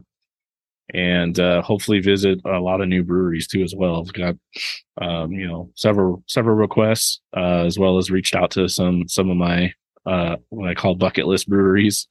Um, so we're definitely going to go check out some some new stuff next year for sure. Hell yeah, man! Yeah. All right, should we uh, should we get into another beer? Do it. Um, so I've got. Uh, I'm going to crack this one. This is a. Uh, Something that was gifted to me for my birthday, um, because he knew that I was looking for Christmas beers for the Christmas show. Uh, so this is from the Beer Brother. This is a Holiday Hero from AleSmith Brewing Company, San Diego, California. It's an Imperial Stout, vanilla, chocolate, cacao nibs, and nutmeg. Ooh. Got the ugly sweater vibe going on. From AleSmith. Okay. So AleSmith, uh, they make the Speedway Stout. Um, also the uh, three ninety-four Pale Ale, one of my favorite, uh, like kind of everyday drinking beers. Cheers to these guys.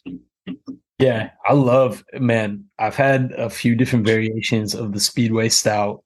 Um, I have to say my favorite has been the Mexican chocolate. Mm-hmm. But for anybody out there, if you have access, if you find a Speedway Stout, stout uh, any of the variations, yeah. It's worth it. Wow. I'm going to crack into, and I know I sent you a picture of this, and I wish we could share it together. Uh, Bart Griswold, yeah. yeah, from Brewery X out in Anaheim, a city that we both love, and we've hit a lot of the breweries out there. Shout out to Anaheim. Um, have you had a chance to try the Bart Griswold? I have not had Bart Griswold. Oh, man, I hate cracking this without you. That's okay. I got a premium beer here in front of me. We'll uh, we'll do we'll do a Bart Griswold next year together. So this uh, AleSmith Holiday Hero, when you uh, the aroma, it definitely smells like nutmeg. You can smell those spices. Um, I'm trying to see a little bit of the cacao nibs. Oh, wait, wait, we got it. We got it. We got to turn it up for this. Oh, yeah. Perfect segue. With the cacao nibs. Cacao nibs. And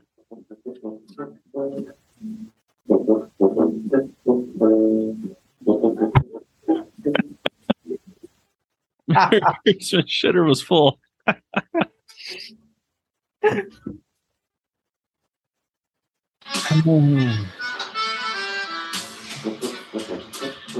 That's great. I have this horrible suspicion. With the uh, polka Christmas music going on in the background. He's got his crazy hat on. Merry Christmas. Yeah. Man. Okay, I'm sorry. I cut I cut you off. No, uh, you're good. That's uh, that that part warrants being cut off because that's one of the essential scenes of the movie. Um Holiday inspired for sure on this stout. The nutmeg is heavy. The spices are heavy on this. So if that's your thing, you're going to like this. Chocolate's a little bit more subdued, uh, more on the cacao nib side, um, kind of like what I like. I don't like that really thick, like sugary chocolate taste. I like that bitter chocolate taste uh, in, in my stouts. So they did good on that. It's a, it's a, it's a pretty good beer. Damn. All right. Uh, first of all, I just want to shout out to my glass because uh, this is a glass I'm very proud of. I procured I like this. Yeah, it's a beautiful glass. Um, procured this at uh, Institution Ale Company in Camarillo, California. They also have a location in Santa Barbara. Um, it's a great place. Uh, their beer is outstanding, but their pizza is next level. So anybody that wants to have like a little, little good nosh while they're drinking some really, really good beer and they find themselves in Camarillo, California or Santa Barbara, California, Institution Ale Company is your place. But anyway, that's where I got this mug. But the beer comes from Brewery X in Anaheim, and it is a white chocolate peppermint bark stout. Um, it's excellent. It really, it, it hits, it really hits that, uh, promise of, you know, what it kind of says on the can.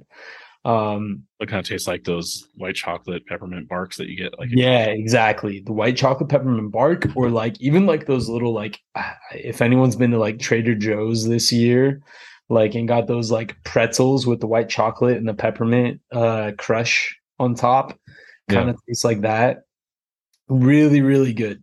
I wouldn't, and you can find this beer at Trader Joe's. That's where I got it, at least down here uh, in SoCal, in my area. Um, I wouldn't recommend this beer to anybody that doesn't like like a white chocolate peppermint vibe. But if you do like that, this go. beer is for you. So for all those Starbucks heads that enjoy the peppermint mochas. Exactly. Exactly. This is like a boozy white chocolate peppermint mocha. As exactly. they say, that's the silver tuna. Have you seen that yet? No. No. We watched it last night. So we got Home Alone, Home Alone one in. Uh, what else did I think? We watched Rudolph, like the old claymation Rudolph. Yeah.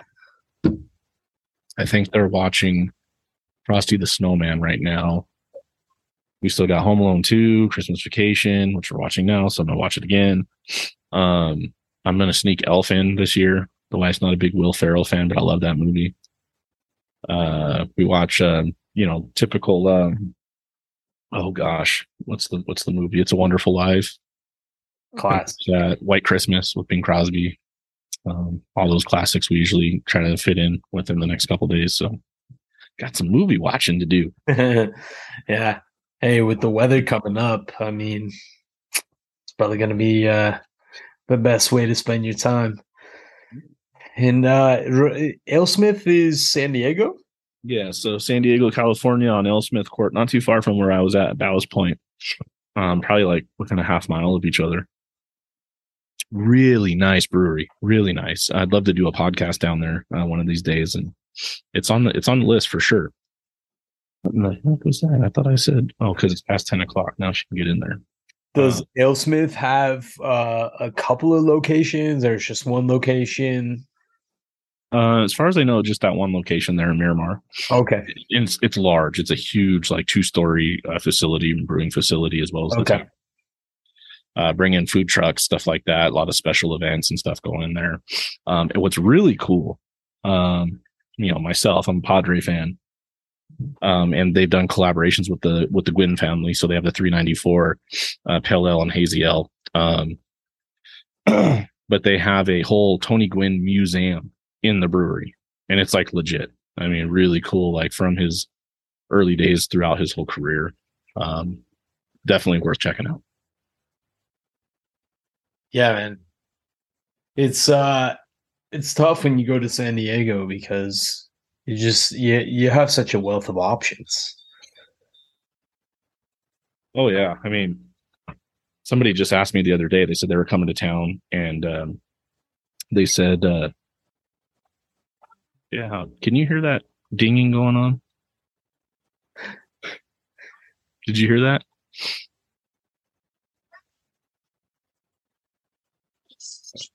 Like thirty years ago.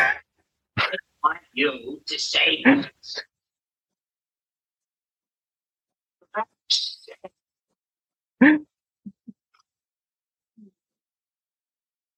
So, anyways, um, but somebody just asked me the other day. Uh, they said they were coming to town. You know, where should they go? And I was like, oh, God, dude. Yeah, I need a few days. I don't. Yeah, I don't know how you choose.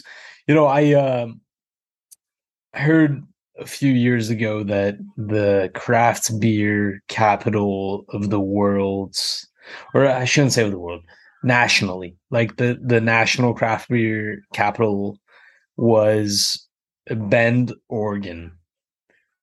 That was like, it had like the best, the highest rated breweries per capita or whatever. And I went to Bend. And I had a great time, and there's incredible beer in Bend, Oregon, but San Diego. Yeah, it, it's hard San to touch Diego. San Diego. I mean, there's nothing. There's nothing that could touch. Yeah, I mean, the sheer amount of breweries. The uh, whoa, look at that turkey. Uh, the the uh, yeah, the quality and the quantity is just. Um, Incredible. Yeah. Um, it's one of those things where, like I say, you need a few days because you kind of have to, you can't just be like, okay, go here, go here, go here, go here. You have to strategize about it and be more efficient with your time, you know, because I know what it's expensive to travel.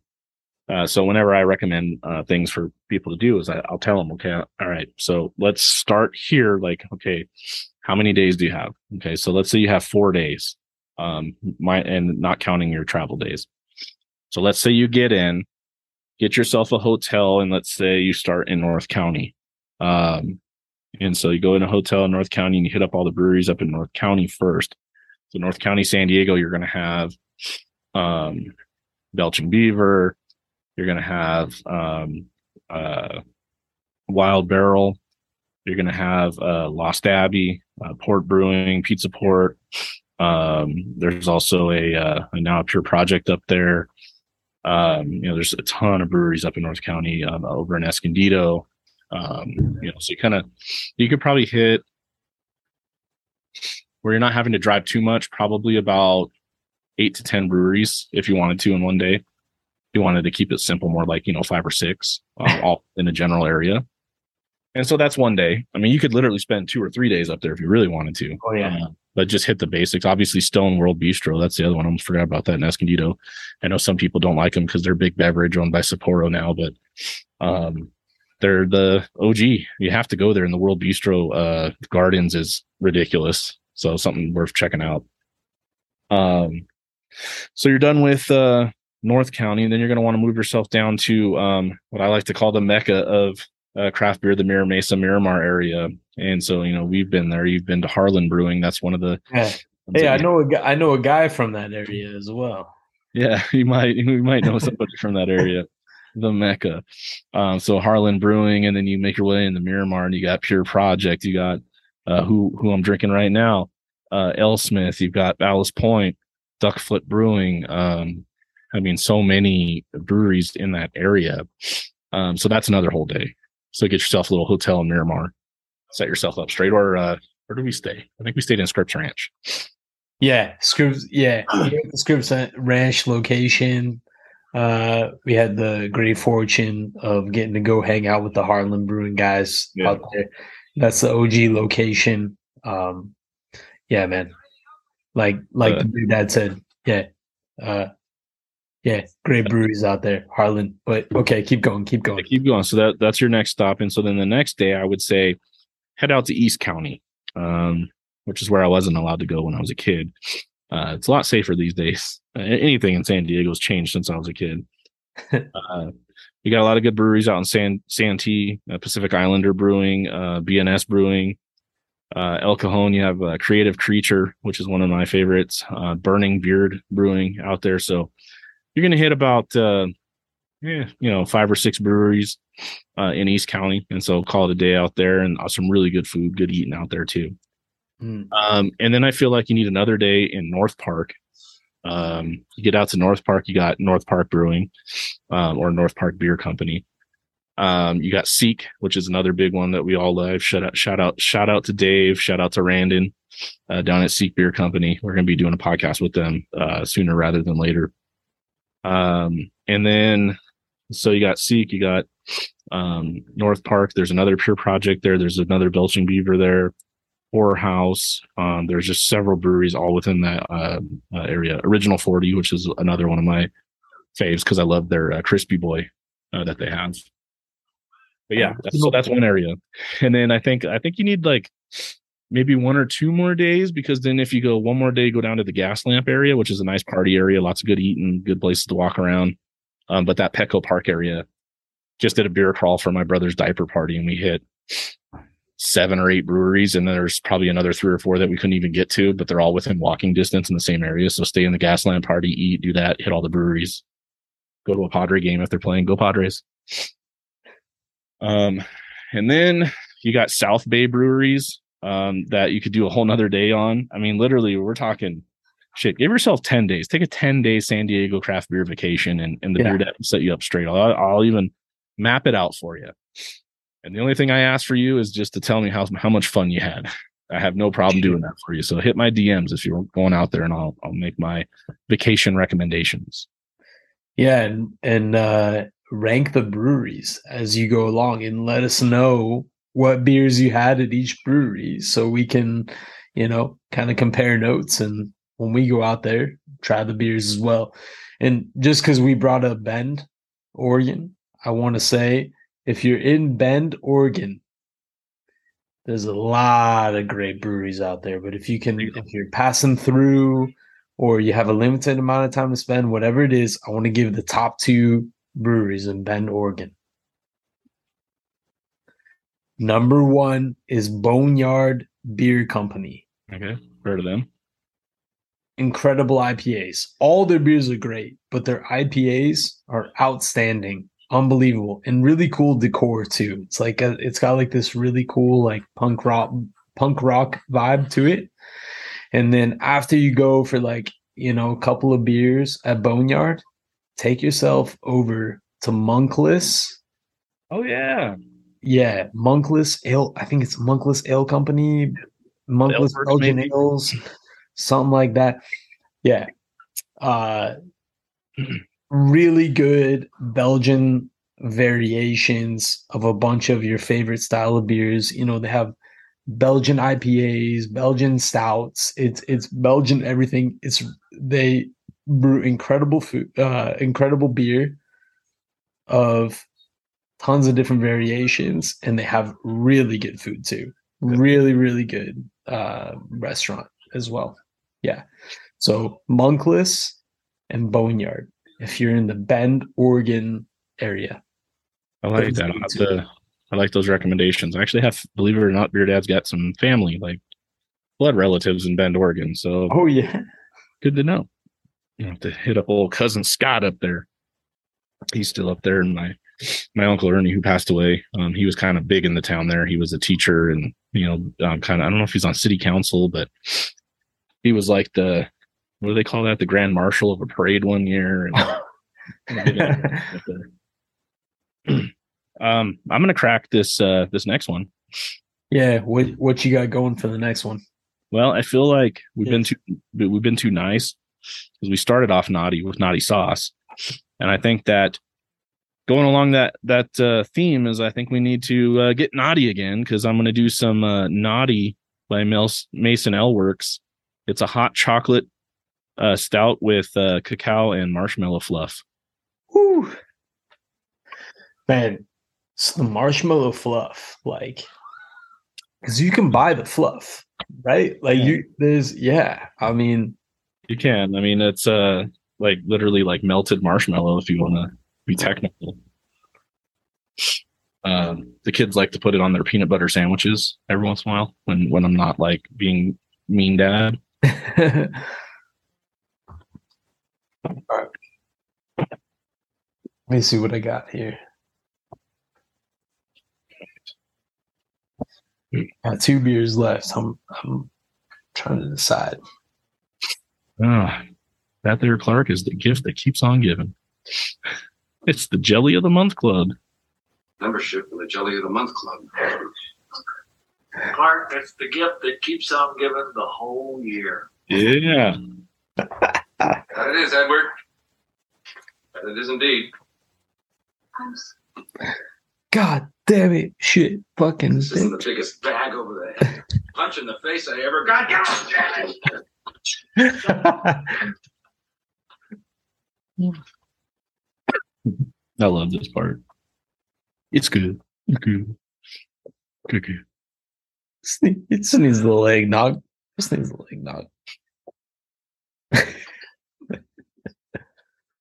You know what's funny? I didn't like eggnog until I really started watching this movie a lot, and I'm like, it looks so good. And then I started drinking it, and I liked it. Yeah, it takes the right mixture. You got to get the right amount of booze and the right amount of... I guess as a kid, you, you shouldn't have the booze. I would have brought this happy holiday slumber over there on Melody Lane with all the other rich people. And I would have brought right here. Right here. He's ribbon on his head. And I want to look him straight in the eye. I don't want to tell him what a cheap, lying, yes. rotten, poor, flushing, low-life, snake-licking, dirt-eating, inbred, overstuffed, ignorant, blood-sucking, dog-kissing, brainless, dickless, hopeless, heartless, fat-ass, bug-eyed, stiff-legged, spotted, worm-headed, sucker-looking shit he is. Hallelujah! Holy, Holy shit! shit. Where's the time? Where's the time? God, I love it. And Cousin Eddie's off to honor that. Oh yeah, he's gonna do. Uh, he's gonna do Clark right, man. Chevy Chase, what an O G.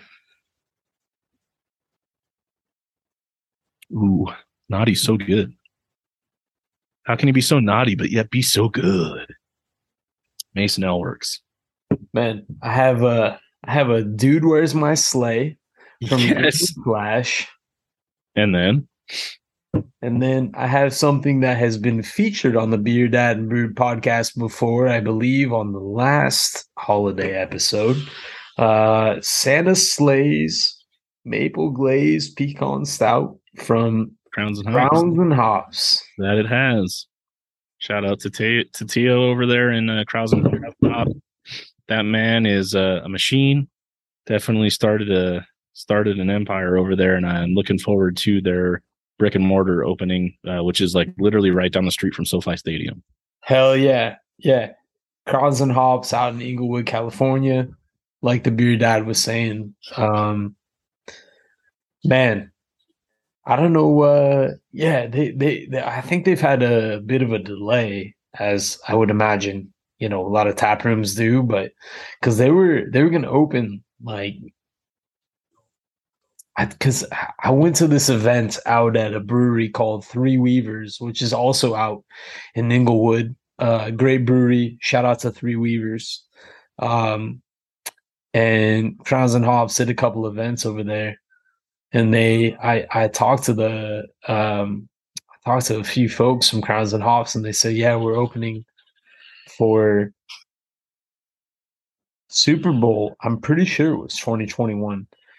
Yeah. Anyway, I you know I I realize you know shit gets delayed and there's a lot of complications, but yeah, like you were saying, hopefully they open soon.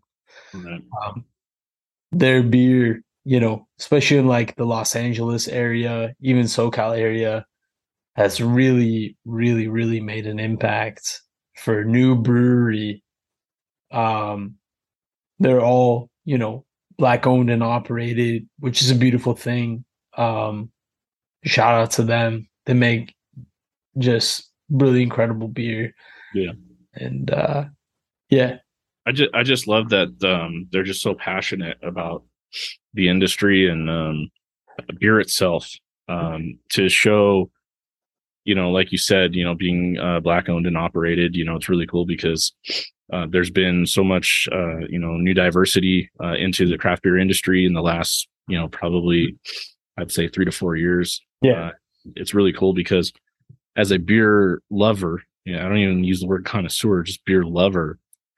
It's provided me so many new uh, venues and opportunities of uh, different palettes that um, haven't been there before. And, you know, Crowns, Crowns and Hops is a great example. Um, you know, the the beer that they make and um, the passion that they put behind the beer, um, you know, you know, stuff like when they make like their pie beers and stuff, you know, shout out to their grandma and, and, and her cooking yeah. and stuff like that, you know, like, yeah. you know, that's the kind of stuff that um was really lacking in the industry, and, and it's finally really uh coming through and, and uh, through all uh, walks of life, and that's what's really cool to see in this industry. um yeah man I've that, said gosha, that gosha that they did, which I think oh, is yeah. what you're referring to. The gosha is like mama's key lime pie. Yeah, that was amazing. Uh, amazing, man. But like, yeah, man, I, I feel like that's really what this podcast has been all about, you know what I mean? Is like beer has the ability to uh, bring disparate people together. Yeah, so, for sure. Yeah. I mean, there's so many, you know, so many different walks of life that, um, you know, have come into the industry. And, um, you know, like I said, I, I just love, one of my favorite things is to go to a brewery, go to a tap room, go to a bottle shop, and just be at a, a large table with people that I don't even know, from all different walks of life. It doesn't matter who who they voted for, who they, you know, who they root for, who, you know, it, it didn't matter. We we're talking beer and we're enjoying each other's company. And I just think, you know, like, I feel like if there is a cure for world peace, it's got to be through beer, because I mean, I've seen it. I've seen people that, you know, like you said before, maybe wouldn't even have talked to each other uh, in, in normal life, but sit down and, and have beers together, you know, like, like Josh and I, uh, two polar opposites in terms of our, our personal beliefs, religious beliefs, stuff like that. But we were damn good friends, and it was all over beer. We never really griped with each other, fought with each other, or anything like that. And, um, you know, it was always the passion that we both had, you know, with him with brewing. I mean, he taught me how to brew. Um, and it, it was always his personal challenge when, you know, somebody said, well, I don't really care for beer. He would love to find a beer that somebody that they would like. Um, and, you know, and, and I've it's kind of shined through through myself. You know, when someone says, I don't like beer, oh man, it's like a challenge. I love it. I eat it up. And, uh, you know, it's just, it's, it's one of those things where I just, I, I love hanging with all different walks of life, and you get to, you get to talk to people, like I said, that you wouldn't normally talk to, and come to find out that you might have more in common than you think, you know? Yeah, sure. Maybe we didn't vote for the same person, or we, you know, maybe we go to two different churches, right? You go to a, a synagogue and I, and I, and I go to a, a church or whatever the case may be, but it doesn't matter. Right? Who cares? Right? That's yeah. what you do on your, on your personal time. But right now we're talking beer and we're having a good time and enjoying each other's companies. Right. I love it. Yeah, man. And I love this beer, this Naughty beer from Mason Ale Works. Uh, you're going to love it when I give you this can, because I can't um, wait to try it. It literally tastes like a s'mores beer. Um, the, the fluff is, is perfect at the end. Um, chocolatey. It's not overly thick like some some of the some of the stouts, and you know, it's not a not like a barrel aged stout or pastry stout or anything like that. But um, it's uh, not overly sweet, but it's it's sweet where it counts. That marshmallow note at the end really kind of adds the sweetness. Cacao nibs really give you that chocolate bold bitter flavor. I like it. It's good stuff. Mm. Do you feel like it hits the hot chocolate vibe? Because yeah, I feel like it's yeah yeah because it's easy to hit the chocolate uh note, right? But like hot chocolate is a little bit more like different flavor specific. yeah yeah different flavor. So they definitely did a good job with this one, so highly recommended. Costco will have them even after Christmas, I'm sure, until they're sold out. But it's a nice little variety pack where you get half the box is Naughty and the other half is Nice, so and two different beers. So it said the not the Naughty was good and um highly recommended. Yeah. Hey, which, which one should I crack, man? I can't decide. I wish we could uh, get like a fan poll going. Right. Should I get a Do Where's My Sleigh or a uh, Santa Sleighs? What do you What do you think? I'm gonna say Santa Sleighs. Okay. Yeah, let's do you that. Got you got it. Good recommendation. That's a good beer. I'm glad that they. I know it's so good, man. It's so good. All right, here's for the sound creeps. One, two, three. Nice. So good. That's beautiful. Yeah, man. Man. That's yeah. absolutely beautiful. So good, man. I can't wait till they open. Like, we got to try and hit them up. Yeah. The show over there for sure. That'd be great. Just uh, just chopping up beer and uh, uh, tasting, you know, a lot of their, you know, different beers that they have that are amazing, and hearing the story. You know, I mean, we've heard it, but some of our listeners might not have heard it. And, uh, you know, just cool people and cool vibes, and definitely uh, much needed uh, uh, adrenaline kick into the industry uh, by those folks. Uh, proudly carried at the Craft Lounge, uh, Crowns and Hops. Yeah, most definitely, man. Like, just... beautiful. They've uh, aside from brewing incredible beer, like really outstanding beer. Just props to them for bringing like so much um, needed representation to the industry, and just yeah. you know, bringing like different voice, different culture, different vibe to the brewing industry. So shout out to Crowns and Hops, man. Cheers. Oh, Cousin Eddie brought back the boss. Where's the phone? I'm calling the police. Uh, just hold your wad there, fella. Park had nothing to do with this. This here was my idea. All right. He's still fired. And you are going to jail. Mm-hmm. Oh, no. Eddie, it was my fault. I lost my temper when I got my bonus. I, I guess I said a few things I shouldn't have. Bonus? How did you get a bonus? I cut out bonuses this year. Yeah. Thanks for telling us. I was expecting a check. Instead, I got enrolled in a jelly club. seventeen years with the company. I've gotten a Christmas bonus every year but this one. You don't want to give bonuses, fine. But when people count on them as part of their salary, well, what you did... Or to build a swimming pool. Sucks. The nod of approval from Russ. Cousin-in-law whose heart is bigger than his brain. I appreciate that, Carnegie. I'm more than happy to take a rap on this. On behalf of myself and on behalf of every other employee you rear-ended this Christmas.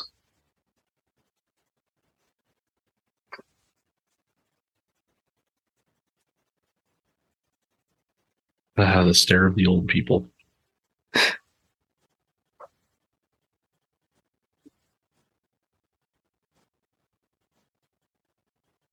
Look, uh, sometimes things look good on paper, but uh, lose their luster when you see how it affects real folks. I guess a healthy bottom line doesn't mean much. To get it, you have to hurt the ones you depend on. It's, it's people that make the difference. Little people like you. So, Carl, whatever you got last year, add twenty percent.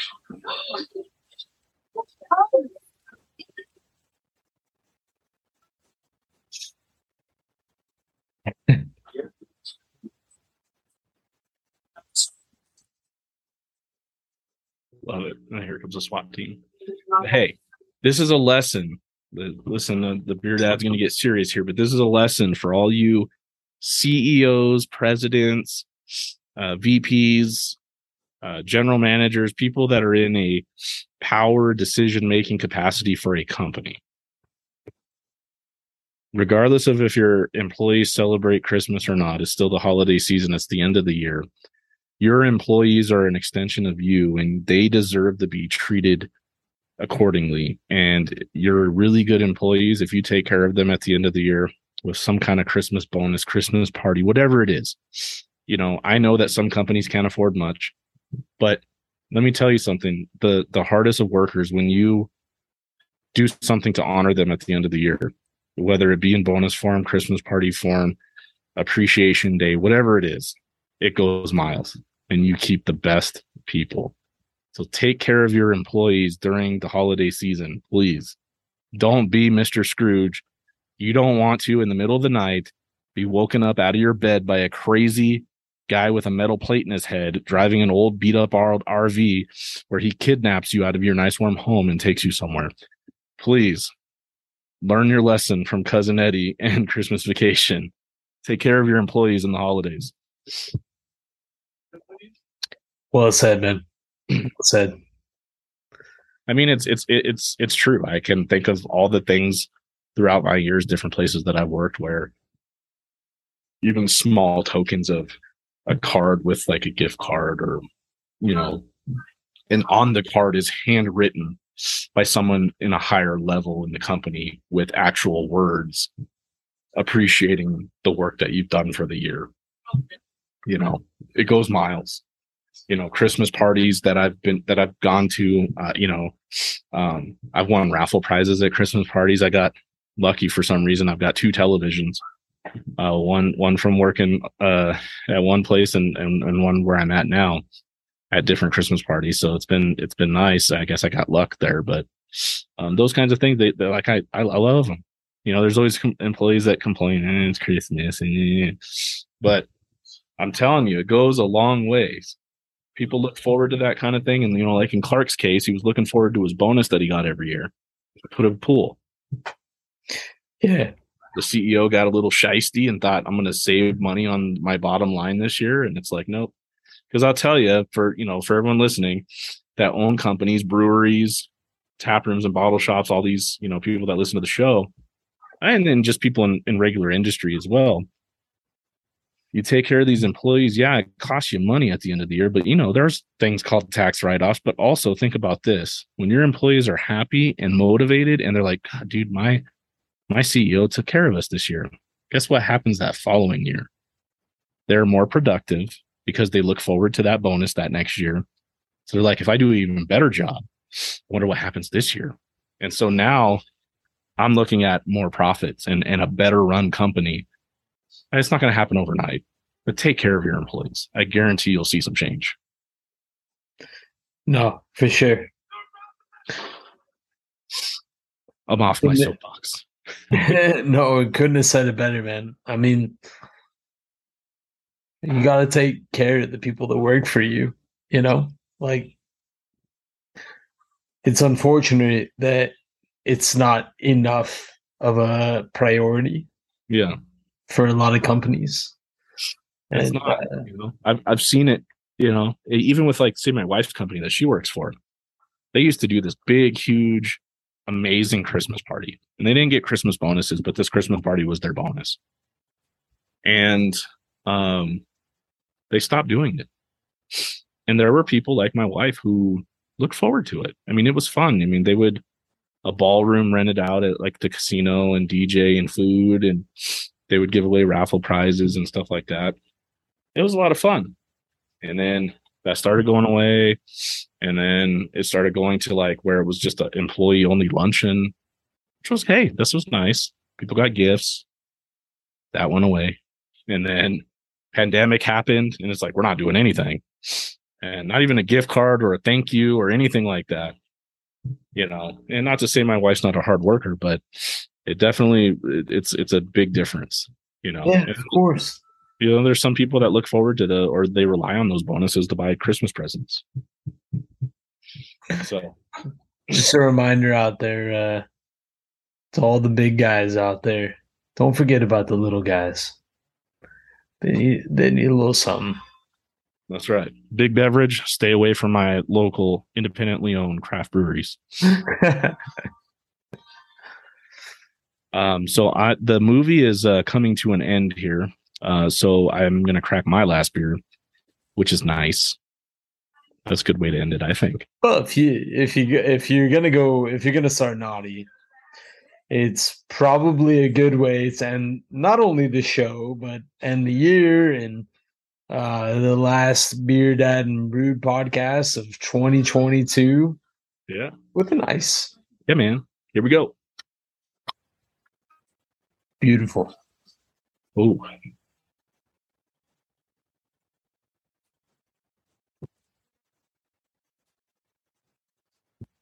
So, nice little Westy.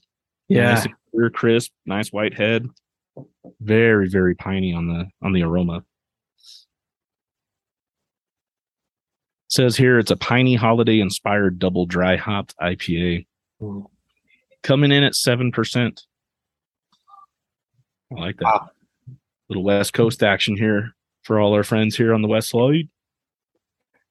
Yay, yay.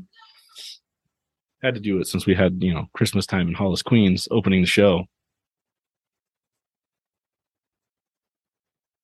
And this one is also uh, is this this series from uh, AleSmith, right? This is Mason Ale Works. Sorry, Mason, Mason, my bad. But I did have AleSmith earlier, but the right. Naughty and Nice series is Mason Ale Works. Easy to get those tongue twisted. Right, my bad. Sorry, man. Um, yeah, this is uh, different. It's uh, I'm trying to describe it in the best way without offending uh, anybody. Uh, West Coast I P A, and I took a sniff off the Christmas tree, the real one, and mm. I stirred it in my West Coast I P A. Okay. This is what I'm tasting. Okay. I mean, that's all you'd want from your Christmas I P A, you know? Like, yeah. That sounds amazing. It's good. It kind of actually reminds me, and I don't remember which Christmas episode, if it was the first one or if it was last year or the year. I don't even know. I think this is the third or the fourth. Um, but, I feel like, yeah, yeah, third, third, yeah, okay, yeah. Anyway, so I want to say that the first one we had a beer from Spindle Tap Brewing in um the Houston area, sent by Drake, our good friend. Another shout out. I almost forgot about Drake. We love you, buddy. Wow, yeah, Ricky shout and Drake. To Drake, man. Yeah, bro, he man, big part of the podcast because if it wasn't for Drake, we would have never gone to Houston. We would have never met Marcus from Baba Brewhouse. Wow. Um, and uh, yeah, so Drake and Vicky Spindle Tap, it was like a Christmas tree beer. And it was like, they didn't use any hops. They used Christmas trees, spruce trees, if I'm not mistaken. And this is, uh, it's giving me those vibes. Okay. So, yeah. Not for everybody, but for people that like unique and interesting beer experiences, this is the one. Yeah. It sounds amazing, man. I mean, what more could you want from like a Christmas I P A? Like, right?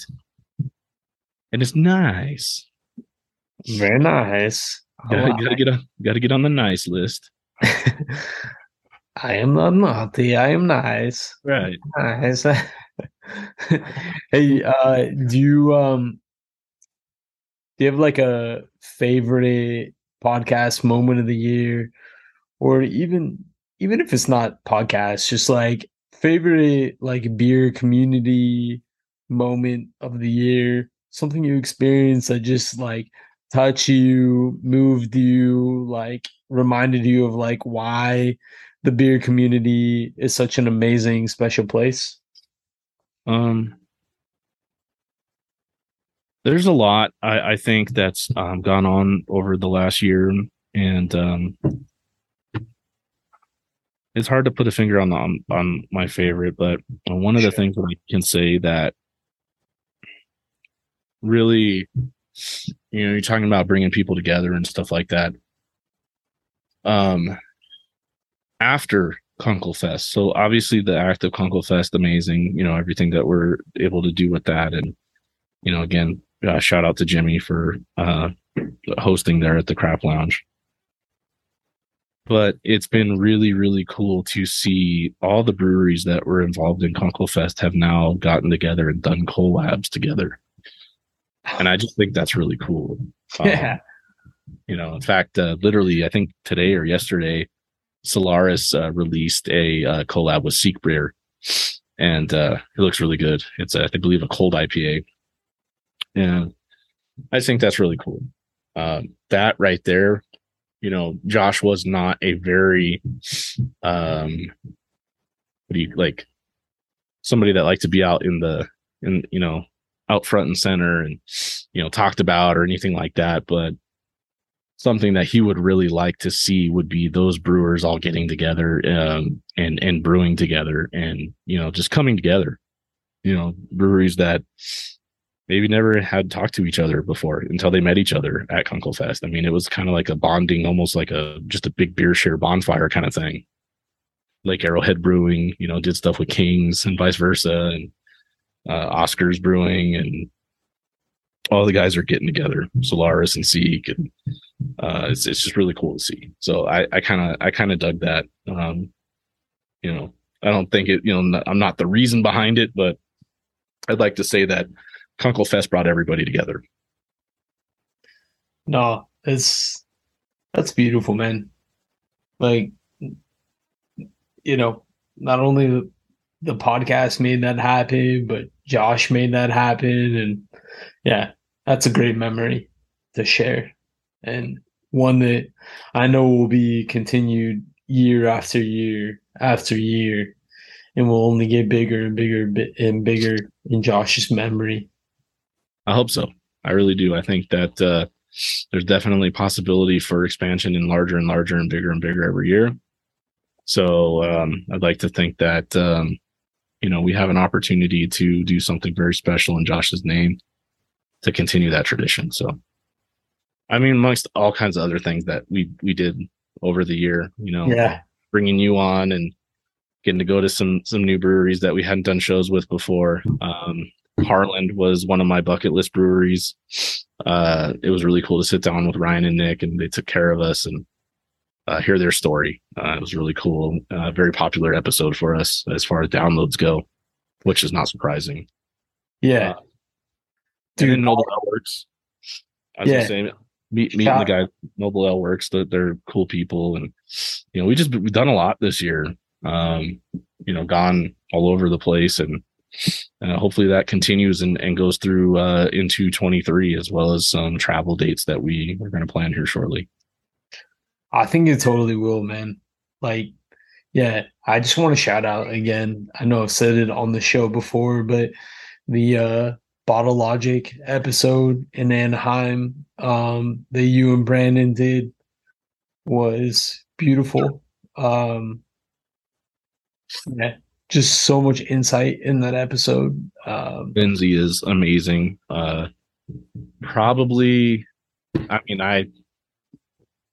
not to crush any egos, but probably one of the most uh, knowledgeable uh, people in the beer industry and when it comes to uh, beer and brewing and all that kind of stuff. And also, she's not even the brewer. I know, man. But yeah. She she might as well be, because I'm telling you right now, um, Bottle Logic has uh, someone special, and they better not ever let her go anywhere. They're so lucky to have her.